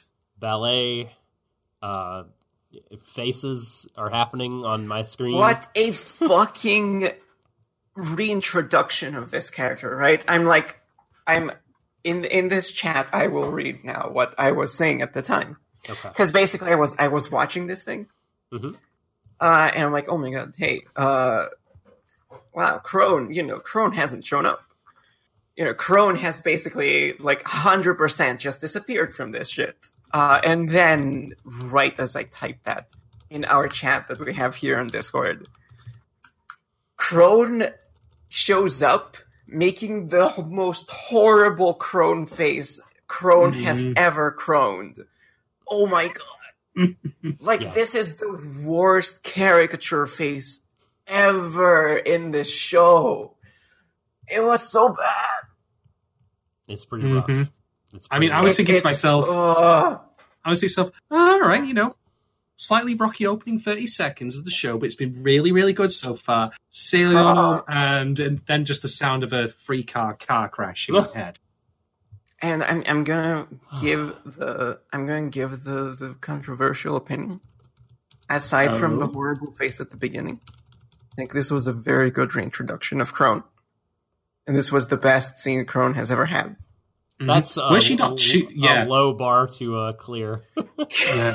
Here's the thing, right? Her actually being back here right now, I've if stepped she wasn't pieces of paper. completely, if she wasn't completely hamming it up hmm to like and chewing the scenery, Oh, it's, oh my god, yes, like She would have been breath of fine. because the intent, like, it is terrifying that she's there now, partly because she's back for the audience, but for the kids, like, it is genuinely a bad thing that she's there. and Says, "I know your secret." yeah, like so. Some uh, Felix asked, you know, she can't be this theatrical in the manga. Like, I truly don't. eh, Maybe it's the lack of the motion, but I honestly do, don't recall her like being drawn, like doing pirouettes and shit. Like, You know her, what? her faces are absolutely like Oh my God. exaggerated in even worse like in the manga if you can believe it like it's the face the facials are, are bad um but like james says like they actually do have uh, internal monologues so she doesn't have to like hold the doll and dance around and talk to the doll and stuff like that so like i feel like that part of her character and we talked about this before um it was different and she felt like more of a world building tool than um than this character that needed to be different than Isabella and so we, she's got to be spicy and Isabella's cold and icy. Uh yeah which is what I think they're kind of going for here in the anime which is uh bleh, um by Mm-hmm. and large. But but yeah I mean she's you know I I I, mean, I, in- in didn't this- I wasn't like hating my life throughout Mm-hmm. these like few seconds that she was on screen, except for like the the, the introduction, like the the introduction was so bad. But yeah, no, like I think the over like theatricality here kind of works because she's trying to super intimidate these children. Like basically, like drive the point very slowly that hey, I know what you're up to, and kind of make a, a weird impression, which kind of works here. I think. he meet Sue. I think. Right. Um, yeah, she knows the secret. Like I say, I just wish that she wasn't, you know, the character, the character, sorry, the, The cartoon character. character that she is. Like, I know it's a weird thing to say, a cartoon character in an anime, but she is the only one who is a cartoon character in this show. Yeah. And it Yeah. Not fucking Can we talk about how she's introduced? Like fucking the children are walking mm. and you get a small glimpse of Maid Apron behind the tree. Yeah. The yeah. screen bleaches out in color. It fades partially to white. And you get close ups of all the characters, slow motion, horrified expressions. It's so, so amazing! It's so good! I love it! Oh, Like, if, if you had to introduce a character that not only horrifies hmm the characters, but also horrifies anyone that watches the anime but how, by how horrible she is. Mhm. How would you introduce her? How would you make an impactful introduction? That's exactly how you would do it. They did it. Wonderful direction. Um, out That's of a, maybe, maybe if it was like a different character, you know what I mean? Like maybe, maybe, it was a if, di- maybe, may- if we hadn't been poisoned, like by everything else. Um, Yeah, so, so in, in this case, it's like, okay, I have a very bad memory. So it's been like two full episodes without Krone. So basically, okay, uh, Krone was weird, I guess. Oh, she's crazy. So I don't know. right. Like she kind of shows up again. In my brain, it's kind of like almost like a clear, intro, like clean slate reintroduction, kind of. Mm. Because she's laying low, mom is onto her or whatever, and now she's like, okay, now I'm in the plot, and now I'm intimidating these children with my weird antiques. It's like, well, Mhm. yeah, the bar is not very high, but I like I liked this better than her talking to herself and doing these weird Oh, things on absolutely. her own and being Yeah. massively crazy. Like now she's just kind of intimidating. Now Yeah. it has kind of a purpose. yeah, her theatrics are actually now being passed through the children's experience, through the character's Mhm. experience. It's not strictly for the benefit of the audience, where it's just Exactly. completely and utterly tonally like deaf and ill advised and ill thought out. So it's a Should little bit. Shadon just uses the big words. I should let him talk. I don't know why. I'm saying. no, you you made the point. Go You- you use, use, the, use the big words. Come on, give him Uh, some it big felt words. it felt very verisimilitudinous. I am discombobulated. Thanks, verbose McBig words. Um, yeah. Uh, Yeah. You're so garrulous. Garrulous. How do you pronounce that? Uh, not garrulous. I was thinking gregarious is what I meant to say. Fuck me. Um. So, boy, uh, we have the like uh, the the deal with I hate the bargain.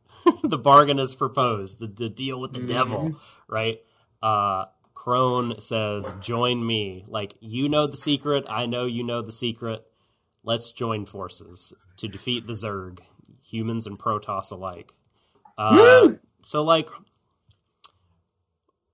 yeah, and then that's the end of the episode. Uh, do you think that they will join her? Do you think? I mean, they're kind of cornered, wouldn't you say? I'm gonna wait and I'm gonna reserve judgment on that until we see next episode and get some more info. Yeah, Like, get what some more. exactly Like, what what does do? she want? Like, what is she? What is the deal? Yeah, one of you, one of you, kill Isabella for me. Oh boy, There, woo. Mm, yeah, that would that be. could be. that What's a, be what's a better show that I've seen that basically one of the characters like, yeah, what if you kill this person for me, or something? Okay, this this rings vibes. I, I, I there's something familiar here. You keep going. We're Okay. gonna Okay, hi- hibernate and All right, we got some. perform some brain power do we have some talking points, Shadon? I know that oh, you, have yeah. you've, you've got a big.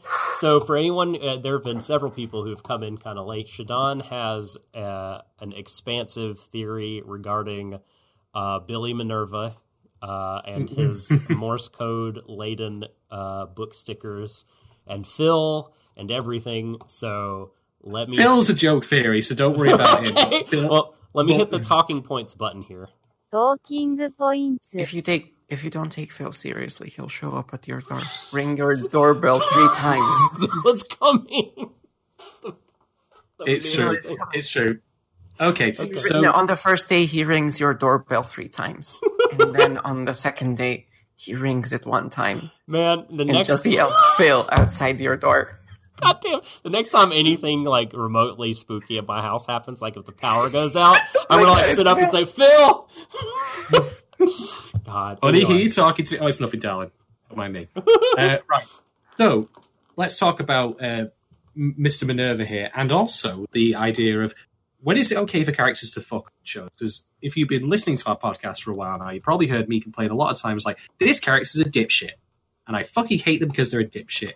Should have done this thing, but there are other times where I've been like, I like the fact that they've cocked up here. This is good. This is good drama.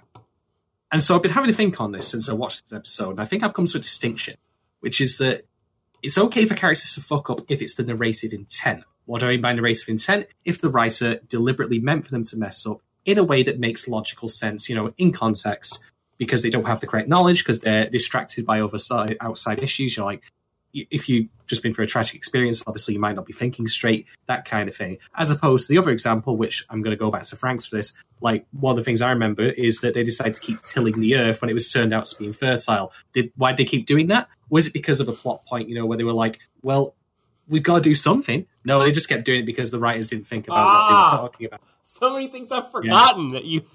Ah, oh, Yeah. Now, why is this relevant to Mr. Minerva, you might be thinking to yourself? Here's the thing, right? Ray voices a little bit of skepticism here, but I am hugely skeptical about the authenticity of whoever this guy is, or even if he is real. Why am I saying? Firstly, this is a point I also made in Franxx, but Franxx in that case was a badly written piece of shit, whereas I'm actually giving the Promised Neverland the credit it, it should be due. The library that they have is something that's been cultivated by, you know, mom and who presumably whoever supplied it from the outside world. If they want to keep the kids in, you know, a state of docile happiness, like it, I don't know if you've been reading them, but I've got to give quick shouts to Emily Rand, who's doing uh, a number of articles on the Promised Neverland as she goes along, and she brought up 1984. And the way 1984's dystopia works, as Emily's rightly pointed out, is it was based on misinformation. They rewrote history by saying, you know, that rather than the plane being re- invented by the Wright brothers, it was invented by the party. So, if you want to keep the kids, you know, docile, why would you ever give them information about Morse code, for example? Why would you ever do that? Why would you ever, you know, have all of these labels in these books?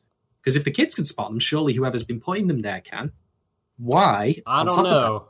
Like, that- N- I, I don't know about that. and I'm not. I'm not. I'm not done. I'm not done. okay, okay, yeah, yeah, yeah, point. yeah. No, no, no. I'm not. I don't want to discredit your whole theory or anything like that. I guess I just want to Um, like pu- ask the like question.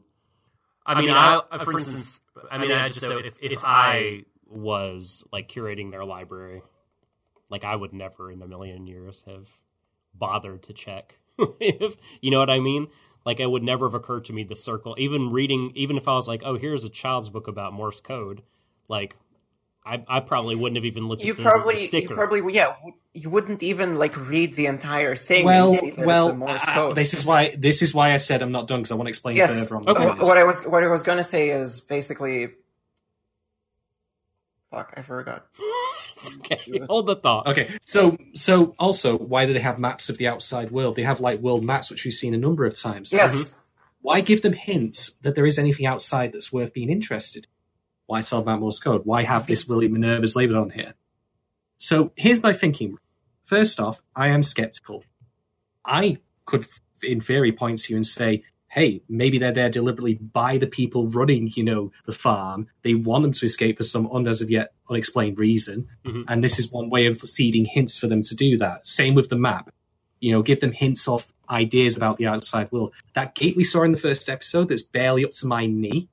Why even have that there if it's not some, you know, unless it was a hint for them to go over it? Now, that's a lot of wild speculation here. The reason why I'm bringing this up in relevance to the idea of characters fucking up, though, is because Emma buys immediately into this idea that there is an ally out there when the evidence for it is incredibly thin at this particular point in time. Could turn out to be true. It could be. But for me, it seems at the moment like she's putting a lot of emphasis on this being a thing that they can rely on when they've got so little to go on. And that to me is a mistake that she's making. Not a mistake that will necessarily cause many immediate problems now, but could potentially further down the line. I mean, what if it turns out to be like the ending of The Fault in Our Stars, where they find Mr. Minerva and he's like 80 years old, drinking his way through a bottle of booze and says, Oh, I'm sorry, I didn't think anyone would actually find me here. Uh, I got nothing for you, we're all fucks. Could be that. Here's the thing, though, and here's why I like this. That would be cool. I hope that happens. I hope they meet William Minerva and he's just like, oh, Jesus, I did put the fucking Morse code in there. Oh my god, that was like 10 years ago. What the fuck? I've totally Like, given up don't since then. Mm. I just want to fish, yo. Damn kids, get off my lawn. Um, well, the point being is this: this is actually a way of demonstrating Emma's character, because Mhm. Emma, as we've seen, believes greatly in other people. Right. So she'll even believe in a person she's never met who could just be an entirely fictional construct or could even be an enemy. Mhm. Who knows? But I think that this is a way of how, through another mistake that she's making by putting too much faith in this otherwise, you know, completely like thin on the ground, even potentially coincidental load of evidence in front of them of an owl, that it still shows that she does genuinely believe in the, you know, the promise of people out there who would look after them, who would care for them, a resistance maybe of some sort, who knows? Who knows exactly what she's thinking of and how she wants to see it? But she believes in that. And that's another way of enhancing her character by reading into that, which I really, really appreciate. So that's what I'm saying about when characters are allowed to mess up. If it's narratively intended for them to cock up because it, you know, helps drive the story forward in a meaningful way or helps them develop, you know, get knocked down, you get back up again, you go for a little bit of an arc. I think that's really welcome. So I really appreciate that. The mystery of Minerva, you know, that'll come along later, but we'll find out. Before I forget, Interesting. before I forget, let's also talk about the mythological reference here because Minerva is a Roman god. Minerva was the Roman god of wisdom. Mhm. Now, I actually have the Wikipedia article up here. hmm According to this, and I quote, following the Greek myths around Athena, uh, Minerva, she was born of Metis, who had been swallowed by Jupiter and burst from her father's head, fully armed and clad in armor. Yep. Uh, Jupiter forcibly impregnated Metis, which was on the cha- to the same shape, blah, blah, blah. Jupiter, Jupiter recalled- did a lot of that shit. yeah. Jupiter then recalled the prophecy that his own child would overthrow him as he had Saturn, and in turn, Saturn had Caelus. Why is any of this relevant to what I've been talking about? Here's the thing, right? You might know Metis from, of all things, Persona 3. No, no, now, here's the thing, right? Metis in Greek myth uh, was an was a word that meant nobody, came from nothing. So take that in this context. Minerva has come from nothing as the one side, Jupiter Right. the other. Jupiter, you know, in my view, meaning the enemy, you know, the demons. Hmm. And so that again feeds into my theory that whatever, you know, weight there might be behind it, that they intend for the kids to escape as a kind of test. And that so Minerva is just a complete fabrication to give them hints along that along that route. But then bear in mind the prophecy. So part of the though- um, part of the simulation is that they learn they're in the simulate like but but that is also a simulation, right? Mhm. Is okay, that's interesting. All right, please continue. Yeah. Um, but bear in mind also the prophecy element of this, which is that Jupiter is then destroyed by his own child.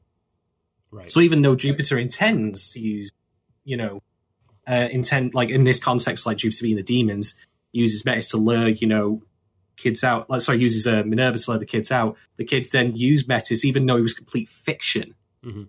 to you know overthrow them. Now, whether or not this will hold any fucking water whatsoever with the Owl is a different matter. Uh, but the final thing I'll know is just because you might be curious why an owl's there. Uh, Minerva, the goddess, is indeed associated with owls as a, and Wisdom, is the yeah. uh, patron of wisdom and strategic warfare. Mhm.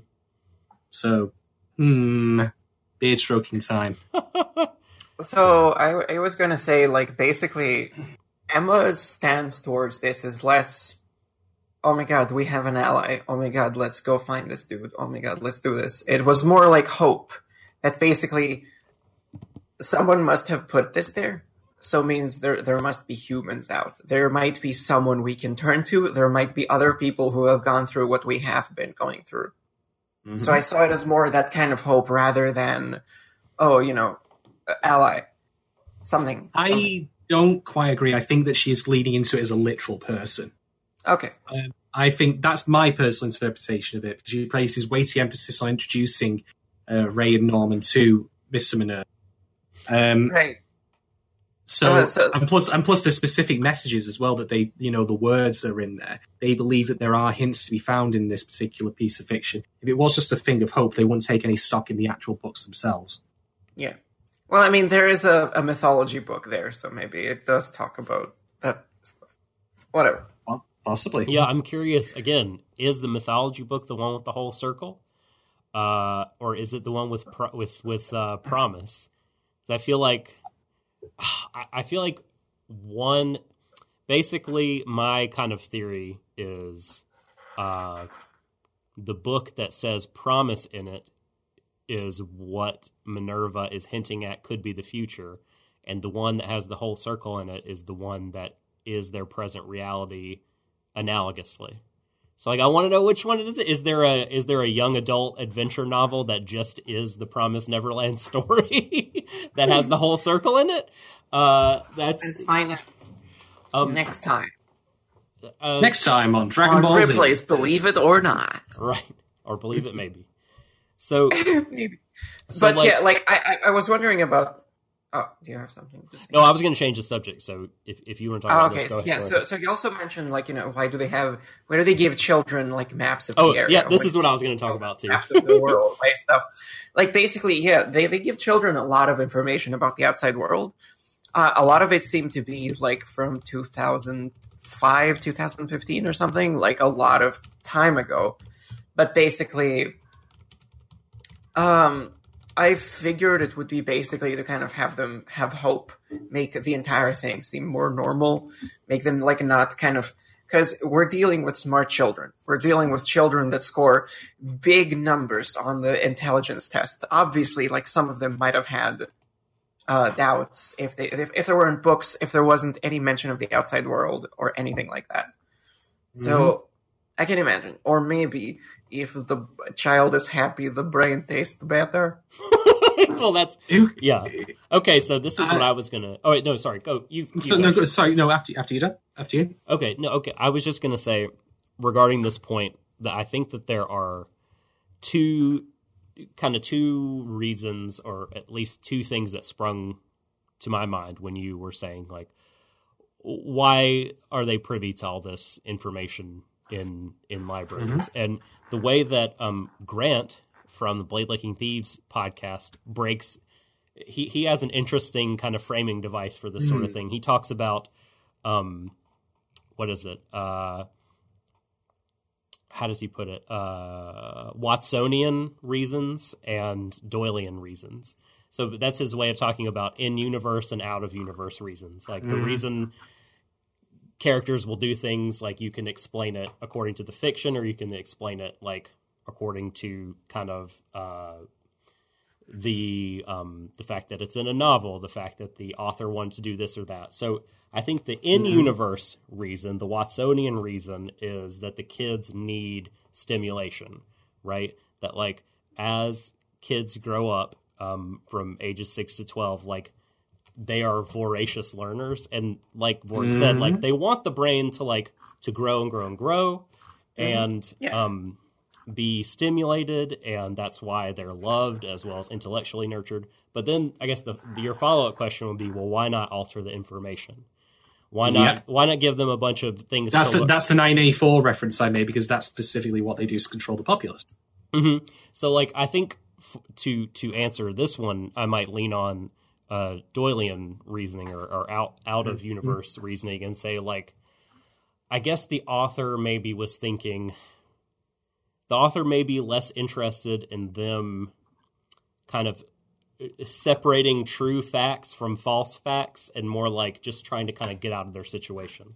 That that do you know what i mean? Like that that would add that would add like a bunch of more kind of like they would have to f- uncover more lies uncover the truth of them. Like that would add all these other obstacles that then then it might really start to become unbelievable that children could suss out the truth of all this stuff. And you know what i mean? I don't know. This is just what I'm I mean, thinking. like already, I, I, would say already we don't really know much about what the world is outside. So we are already going to be uncovering uh, like situations and seeing what the world is like So I don't Yeah. think I'm- kind of I'm having not- misleading information would even complicate things. Things are already complicated.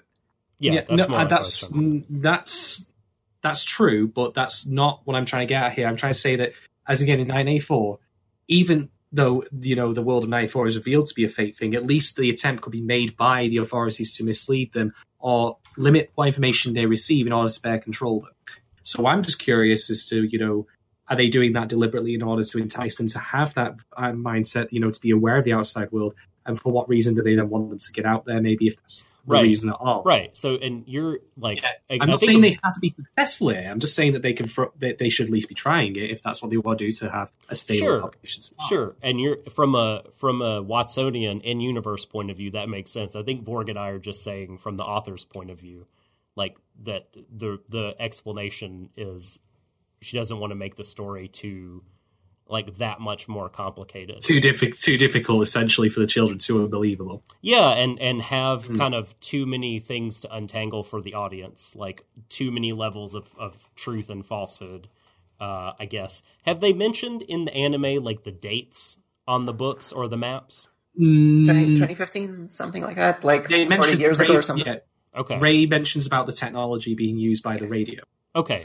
Okay. I'm so actually talked about that. That middle. is good. I'm actually in the middle. I'm actually like, okay, so even if that la- layer of indirection was added, uh, basically, they're going to get out anyway, and we don't know what the world is like. It's Mhm. like our our current, like you know, it's like our current information is like, okay, the world is normal, or the world has monsters, and we don't know. Even our current information Yeah. Has the exact same kind of uh, current, like real world information, has the exact same kind of uh, power or the exact kind of same place as false misinformation And imagine because we don't know what the world is like. Uh huh. And like imagine, so that you could you could be onto something with talking about the the gate, right? Like the the tiny like little gate that they can hop over, like not a real obstacle. Um, and the idea of not having like a giant fucking twenty foot high concrete wall with guard towers is to let the children feel more at ease so that they can grow Yeah. it and develop and feel loved and feel like they're not caged in. So, like Mhm. perhaps the idea is like the, see and they're the aliens i mean again talking in universe here the uh the aliens the mutant the the demons are probably th- not thinking about like we need to make sure these little kids don't escape. Uh they're probably they're motivated by brain tastes good when intellectual and healthy and loved. So they're just like give them the knowledge. Like we want them to be loved and we want them to be like they're they're probably not even thinking boy if they get a hold of these So- maps they're gonna escape and and So get what- out what of I'm here. You know what i mean is- Yeah, so what I'm thinking is, you know, since this is not the only farm, uh, obviously this is not the only farm. Maybe this is like mom's way of doing things. Like this farm also has could be has been specifically selected to give children to he slash him. So clearly, this this farm is held like to high regard. This farm is kind of outputting high quality results. Maybe it really depends on how like the individual moms run things. I wouldn't Yeah. like I mentioned before. I wouldn't be surprised if basically they the children escape. They find a different farm and it's run completely differently. Like the children are miserable. There's a high fence or whatever. We have that kind of stuff. So like the vaults from Fallout. yeah, kind And they, of, um, kind of. Yeah, and the the best way to to raise them and to have them not be suspicious about anything is to have it not be a prison. Really, have it just operate as an orphanage. Imagine if some smart, precocious child discovers discrepancies in history books. You know what I mean? If they Yeah. if they don't do a good job of managing the misinformation and controlling it, like, and then they start to be like, they start to think, oh, what's true? Lies. Like, Well- oh no, am I living a Yeah, lie? so so, so maybe mom was no! like maybe mom was basically one of the first people to figure that kind of stuff out and turn this into like a science and get out really good results. And that's how she ended up running this the way Yeah. it is. I, I should stress, I'm not actually criticizing the anime for this in the slightest. I am just theorizing, you know, Mhm. why it is the way it is. This isn't like Franxx where they inexplicably had books No. about farming. No, That was bullshit. Let's be honest. No, I think That this is uh, this is interesting to think about. I'm really glad you brought it up. Mm. Actually, Yeah, I mean that's where that's where I got the idea from from Emily mentioning uh, 1984 specifically Yeah. because I am very much of the opinion that I, I mean even then you know like how I said before about how characters can make mistakes and it's okay. Same thing here. Maybe they have given them too much information by accident. They could You have. know? They could have. Yeah, And, I mean and, Minerva. um, Minerva's Morse code was dependent on them Mhm. knowing to decipher Morse code in the first place. So, um, you know, Yeah. there's a lot to unpack here, and I'm just curious, you know, if he even does exist or not. Like, there's a lot of mystery about him. But I, uh, main point I was trying to make was that it enhances Emma's character by having her put that particular belief in this person who, at present, and could well Yeah. be just entirely fictional character, for sure. because it reminds us. I, of her- I love that we're assuming Minerva is a dude, even though William. Minerva's not a dude name. Well, first name William, Oh, it- but Was it William? it Oh, was okay. William. Yeah. I mean, Mhm. not saying that there can't be a lady called William. That could happen.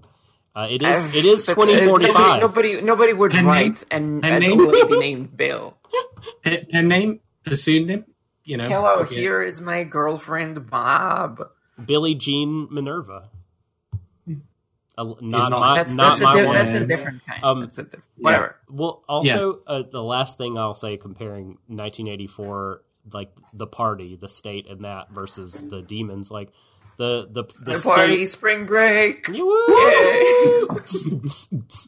Uh, they they definitely uh, like the main objective is control of the citizenry there, and like they're thinking about like how do we manipulate these um, fully formed human beings? Like how do we control people?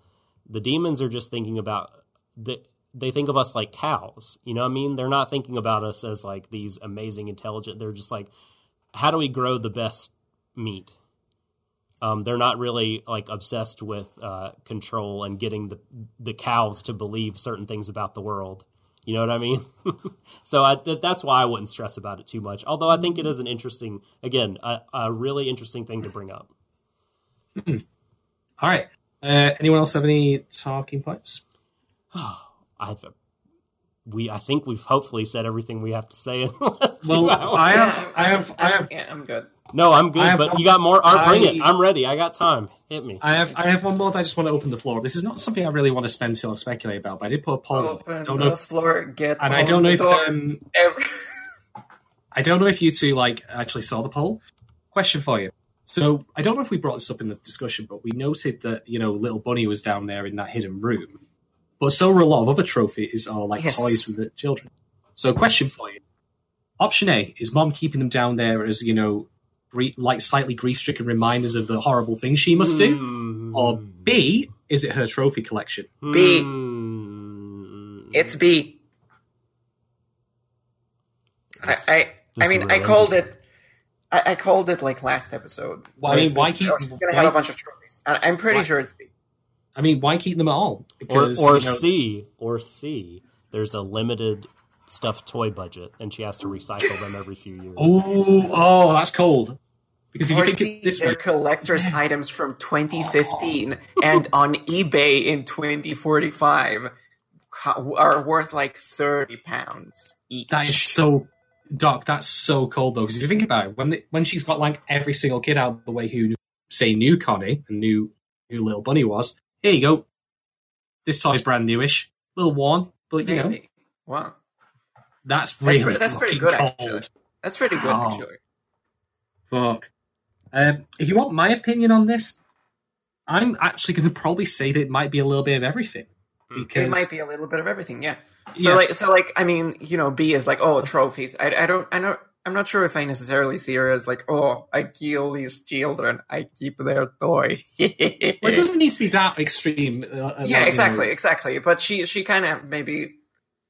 Uh, we don't really know her backstory. I think we know Right. that her kind of backstory was a bit like harsh or something. Something was mentioned at some point. uh, there? Manera, just to just to say what option C was, Doc suggested that maybe the, the the toys are given back out again at some point, um, which we fleshed out to the idea of once you've got one batch of kids out, you keep all the toys and you give them out to the next generation of sorts. So, which, which is to me is colder. That's colder than keeping them as trophies because that's like a yeah. that's a complete absence of attachment even to the things in the first place. Just like here you go.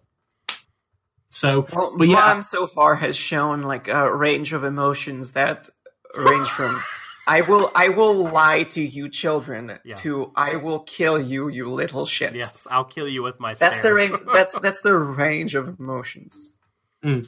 She did spend a little bit of time looking at Connie's picture previously before removing him. So I, uh, maybe there's tiny, tiny, Tiny bit, tiny bit. I hope we get um I hope we get her backstory. Um because all we've all we have gotten is like yeah, her her smiling face, her her front and then her like, you know, talk with the demons and then her like talks with Ray and yeah, so I, I hope we get her backstory. This will be interesting to it'll be interesting to revisit this question down the road. Um Mhm. when we know Same more. with the other ones we've been asking because this is the thing. It's a mystery story and it's still gradually unfolding. I mean, Mhm. Minerva's symbol is at the very end of each episode, but this is the first time it's been introduced actually within the episodes proper. I didn't know what the fuck that was until this Oh, okay. I don't watch Yeah. the openings and endings. Oh my god, Oh. I'm missing out. you don't get you get to see Emma punching through a puzzle.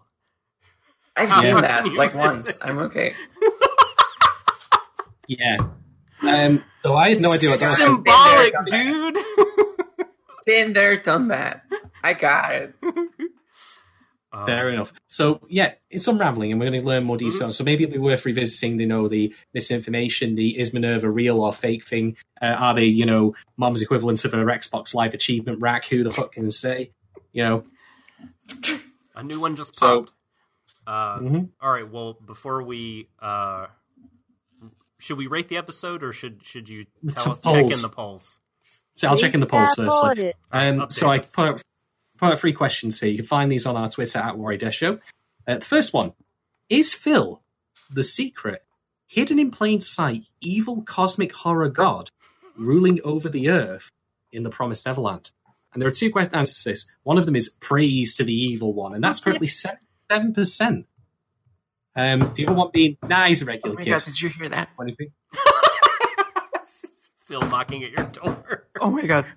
I think I think I saw a child in my room. Oh God! Phil, Phil, is that you? Phil, no, Phil, don't take me.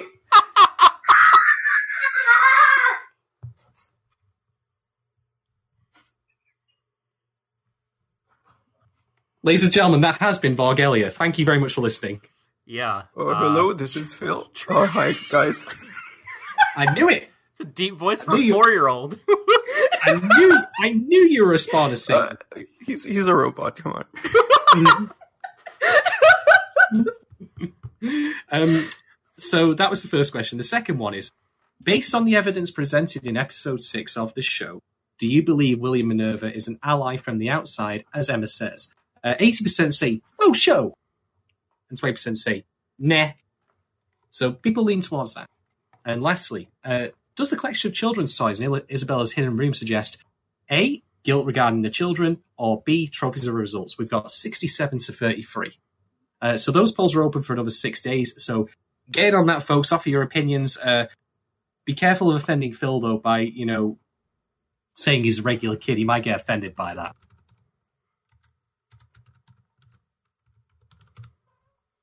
I just had to type Eldritch swatting into the chat because I'm pretty sure that's what just happened. Oh, hey, hey guys, I'm back. Hello, fe- fellow humans. I am also back. Hell, Uh, I'm, I, I, it is me. It is me, your human friend, Valerie. Hello. good time for Galia. That's my name. I am here to spread the fun and the joy. Two positive human emotions. Oh lordy, Well, thank you for handling the Twitter, Shadon. Uh, my pleasure. So I would rate this episode. I would say I am actually I'm gonna go a smidge lower than usual and say uh, three and three quarters uh, Eldritch horrors dressed as children out of out of five. Just because there was I didn't really talk about this, but um my my kind of viewing experience of it was like I just didn't feel the urgency that I usually felt. Like kind of midway through the episode, I found myself getting a little maybe it's just because I know what's happening, but I was just kind of a little bored is too strong of a word, but you know, started checking my phone, got a little restless. Disengaged? Yeah, yeah. So it, it wasn't like grabbing me and pulling me along like the show can do when it's at its best. And again, I fully acknowledge that this could have everything to do with me being a manga reader. So that's where I'm at. Hmm. Uh, Vorgelia, do you want to rate the episode? Yes, this episode gave me a lot of feelings in my heart muscle. I felt them. Is that your They fan fiction writing voice again? Then sounds like a comment I'd see from there. Sounds of mandibles.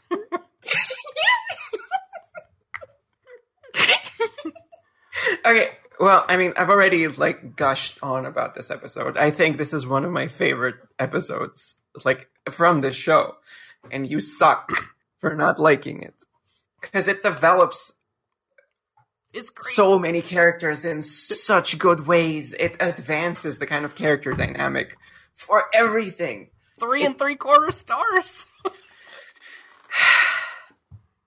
amazing episode. Okay, so my rating is uh, if there were 10 of this ep- these episodes, I would have put 9 of them in the bottom right corner of our stream in the gremlin chaotic evil corner.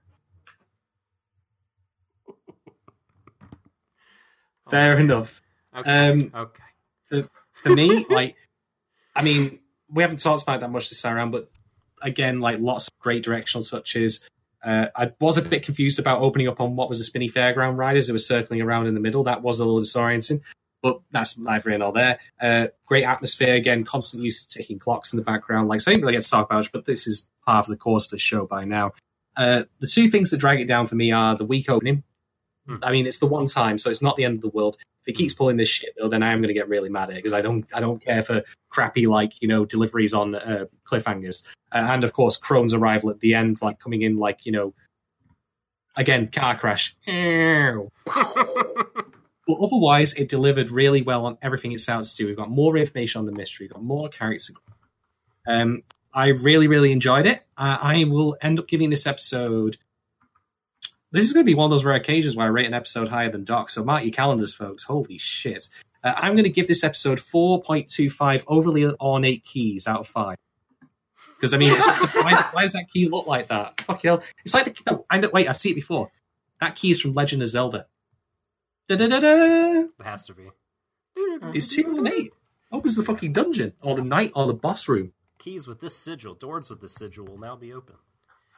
It's, it's like yeah, they built the entire like house. They brought like five giant dude monsters to build the entire house in like three days, and then mm-hmm. one of them took the same three days to make this key. It's It's like, ridiculous. it's like with his giant monster hands, like touching the tiny keys. Like, yes, I will put a wing here. It's going to be amazing. this is going to look Oh, great on oh, of the. Hammer. Maybe if I make a tiny heart here. Carving with his fingernail and like the tiny like liquid Yes, gold. yes. Yeah. No, he, he has like massive dude hands and like small human sized like uh, like key cutting tools. He's like, oh, I make it cute. reminds me of uh for some reason. Uh have either of you ever read the book uh by Pearl Buck called The Good Earth? Uh it's Nope. it's told from the point of view of a like either preteen or early teen uh American girl who's um well she's born in China, but her parents are Chinese missionaries and they live over there for a while and then move back to the states at the end. But anyway, there's a there's a character in there. A, Spoilers. yeah, I know, I know. Spoilers. Uh, it's not really about the the plot, but like, there's a character who is uh, a chef who makes these butter pagodas, and he's always like carving stuff into them with his long fingernails, and it grosses people Right, right, out. I, I've seen that somewhere. Like, so, uh, I'm getting like so many images in my brain of like anime from stuff that we've said today, and I'm like, oh, where have I seen this before? You really, you really do watch anime. Secrets out. No, That's going to make you wake up in the middle the night and just get this like, what?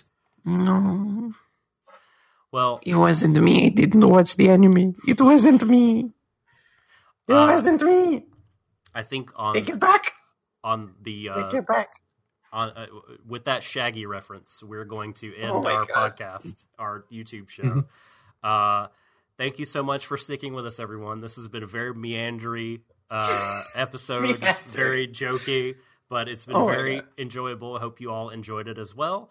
Please follow us at Warui Deshou to see when we're going to go live, to see when podcasts drop, uh, other Indeed. special streams when we reach various milestones and things like that. Um, you can watch each of us uh, on our Twitch channels. Follow us on our, our Twitter accounts, which now we'll all tell you about. Shadon, where can people find you?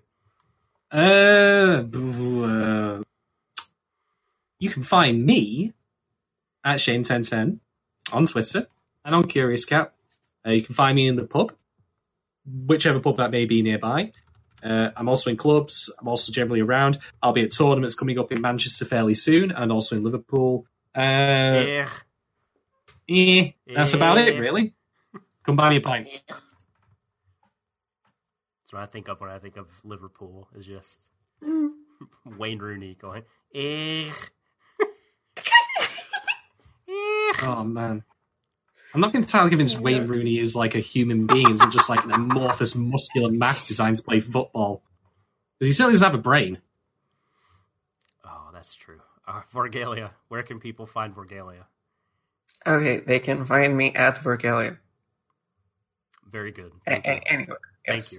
Um, I guess I'm not playing Tekken today. Whatever. Uh, they can not only find me at Vorgelia. Uh, I'm going to be on. Um, at I'm going to be at Destination Fight Five Ooh. this weekend. So I'm gonna mm-hmm. get destroyed at Tekken over the weekend. If you if you're coming to DF, you can come say hi. Or something. Come punch me in the face. It's like, oh my god, your voice is annoying. I hate you. That would never happen. No, punch.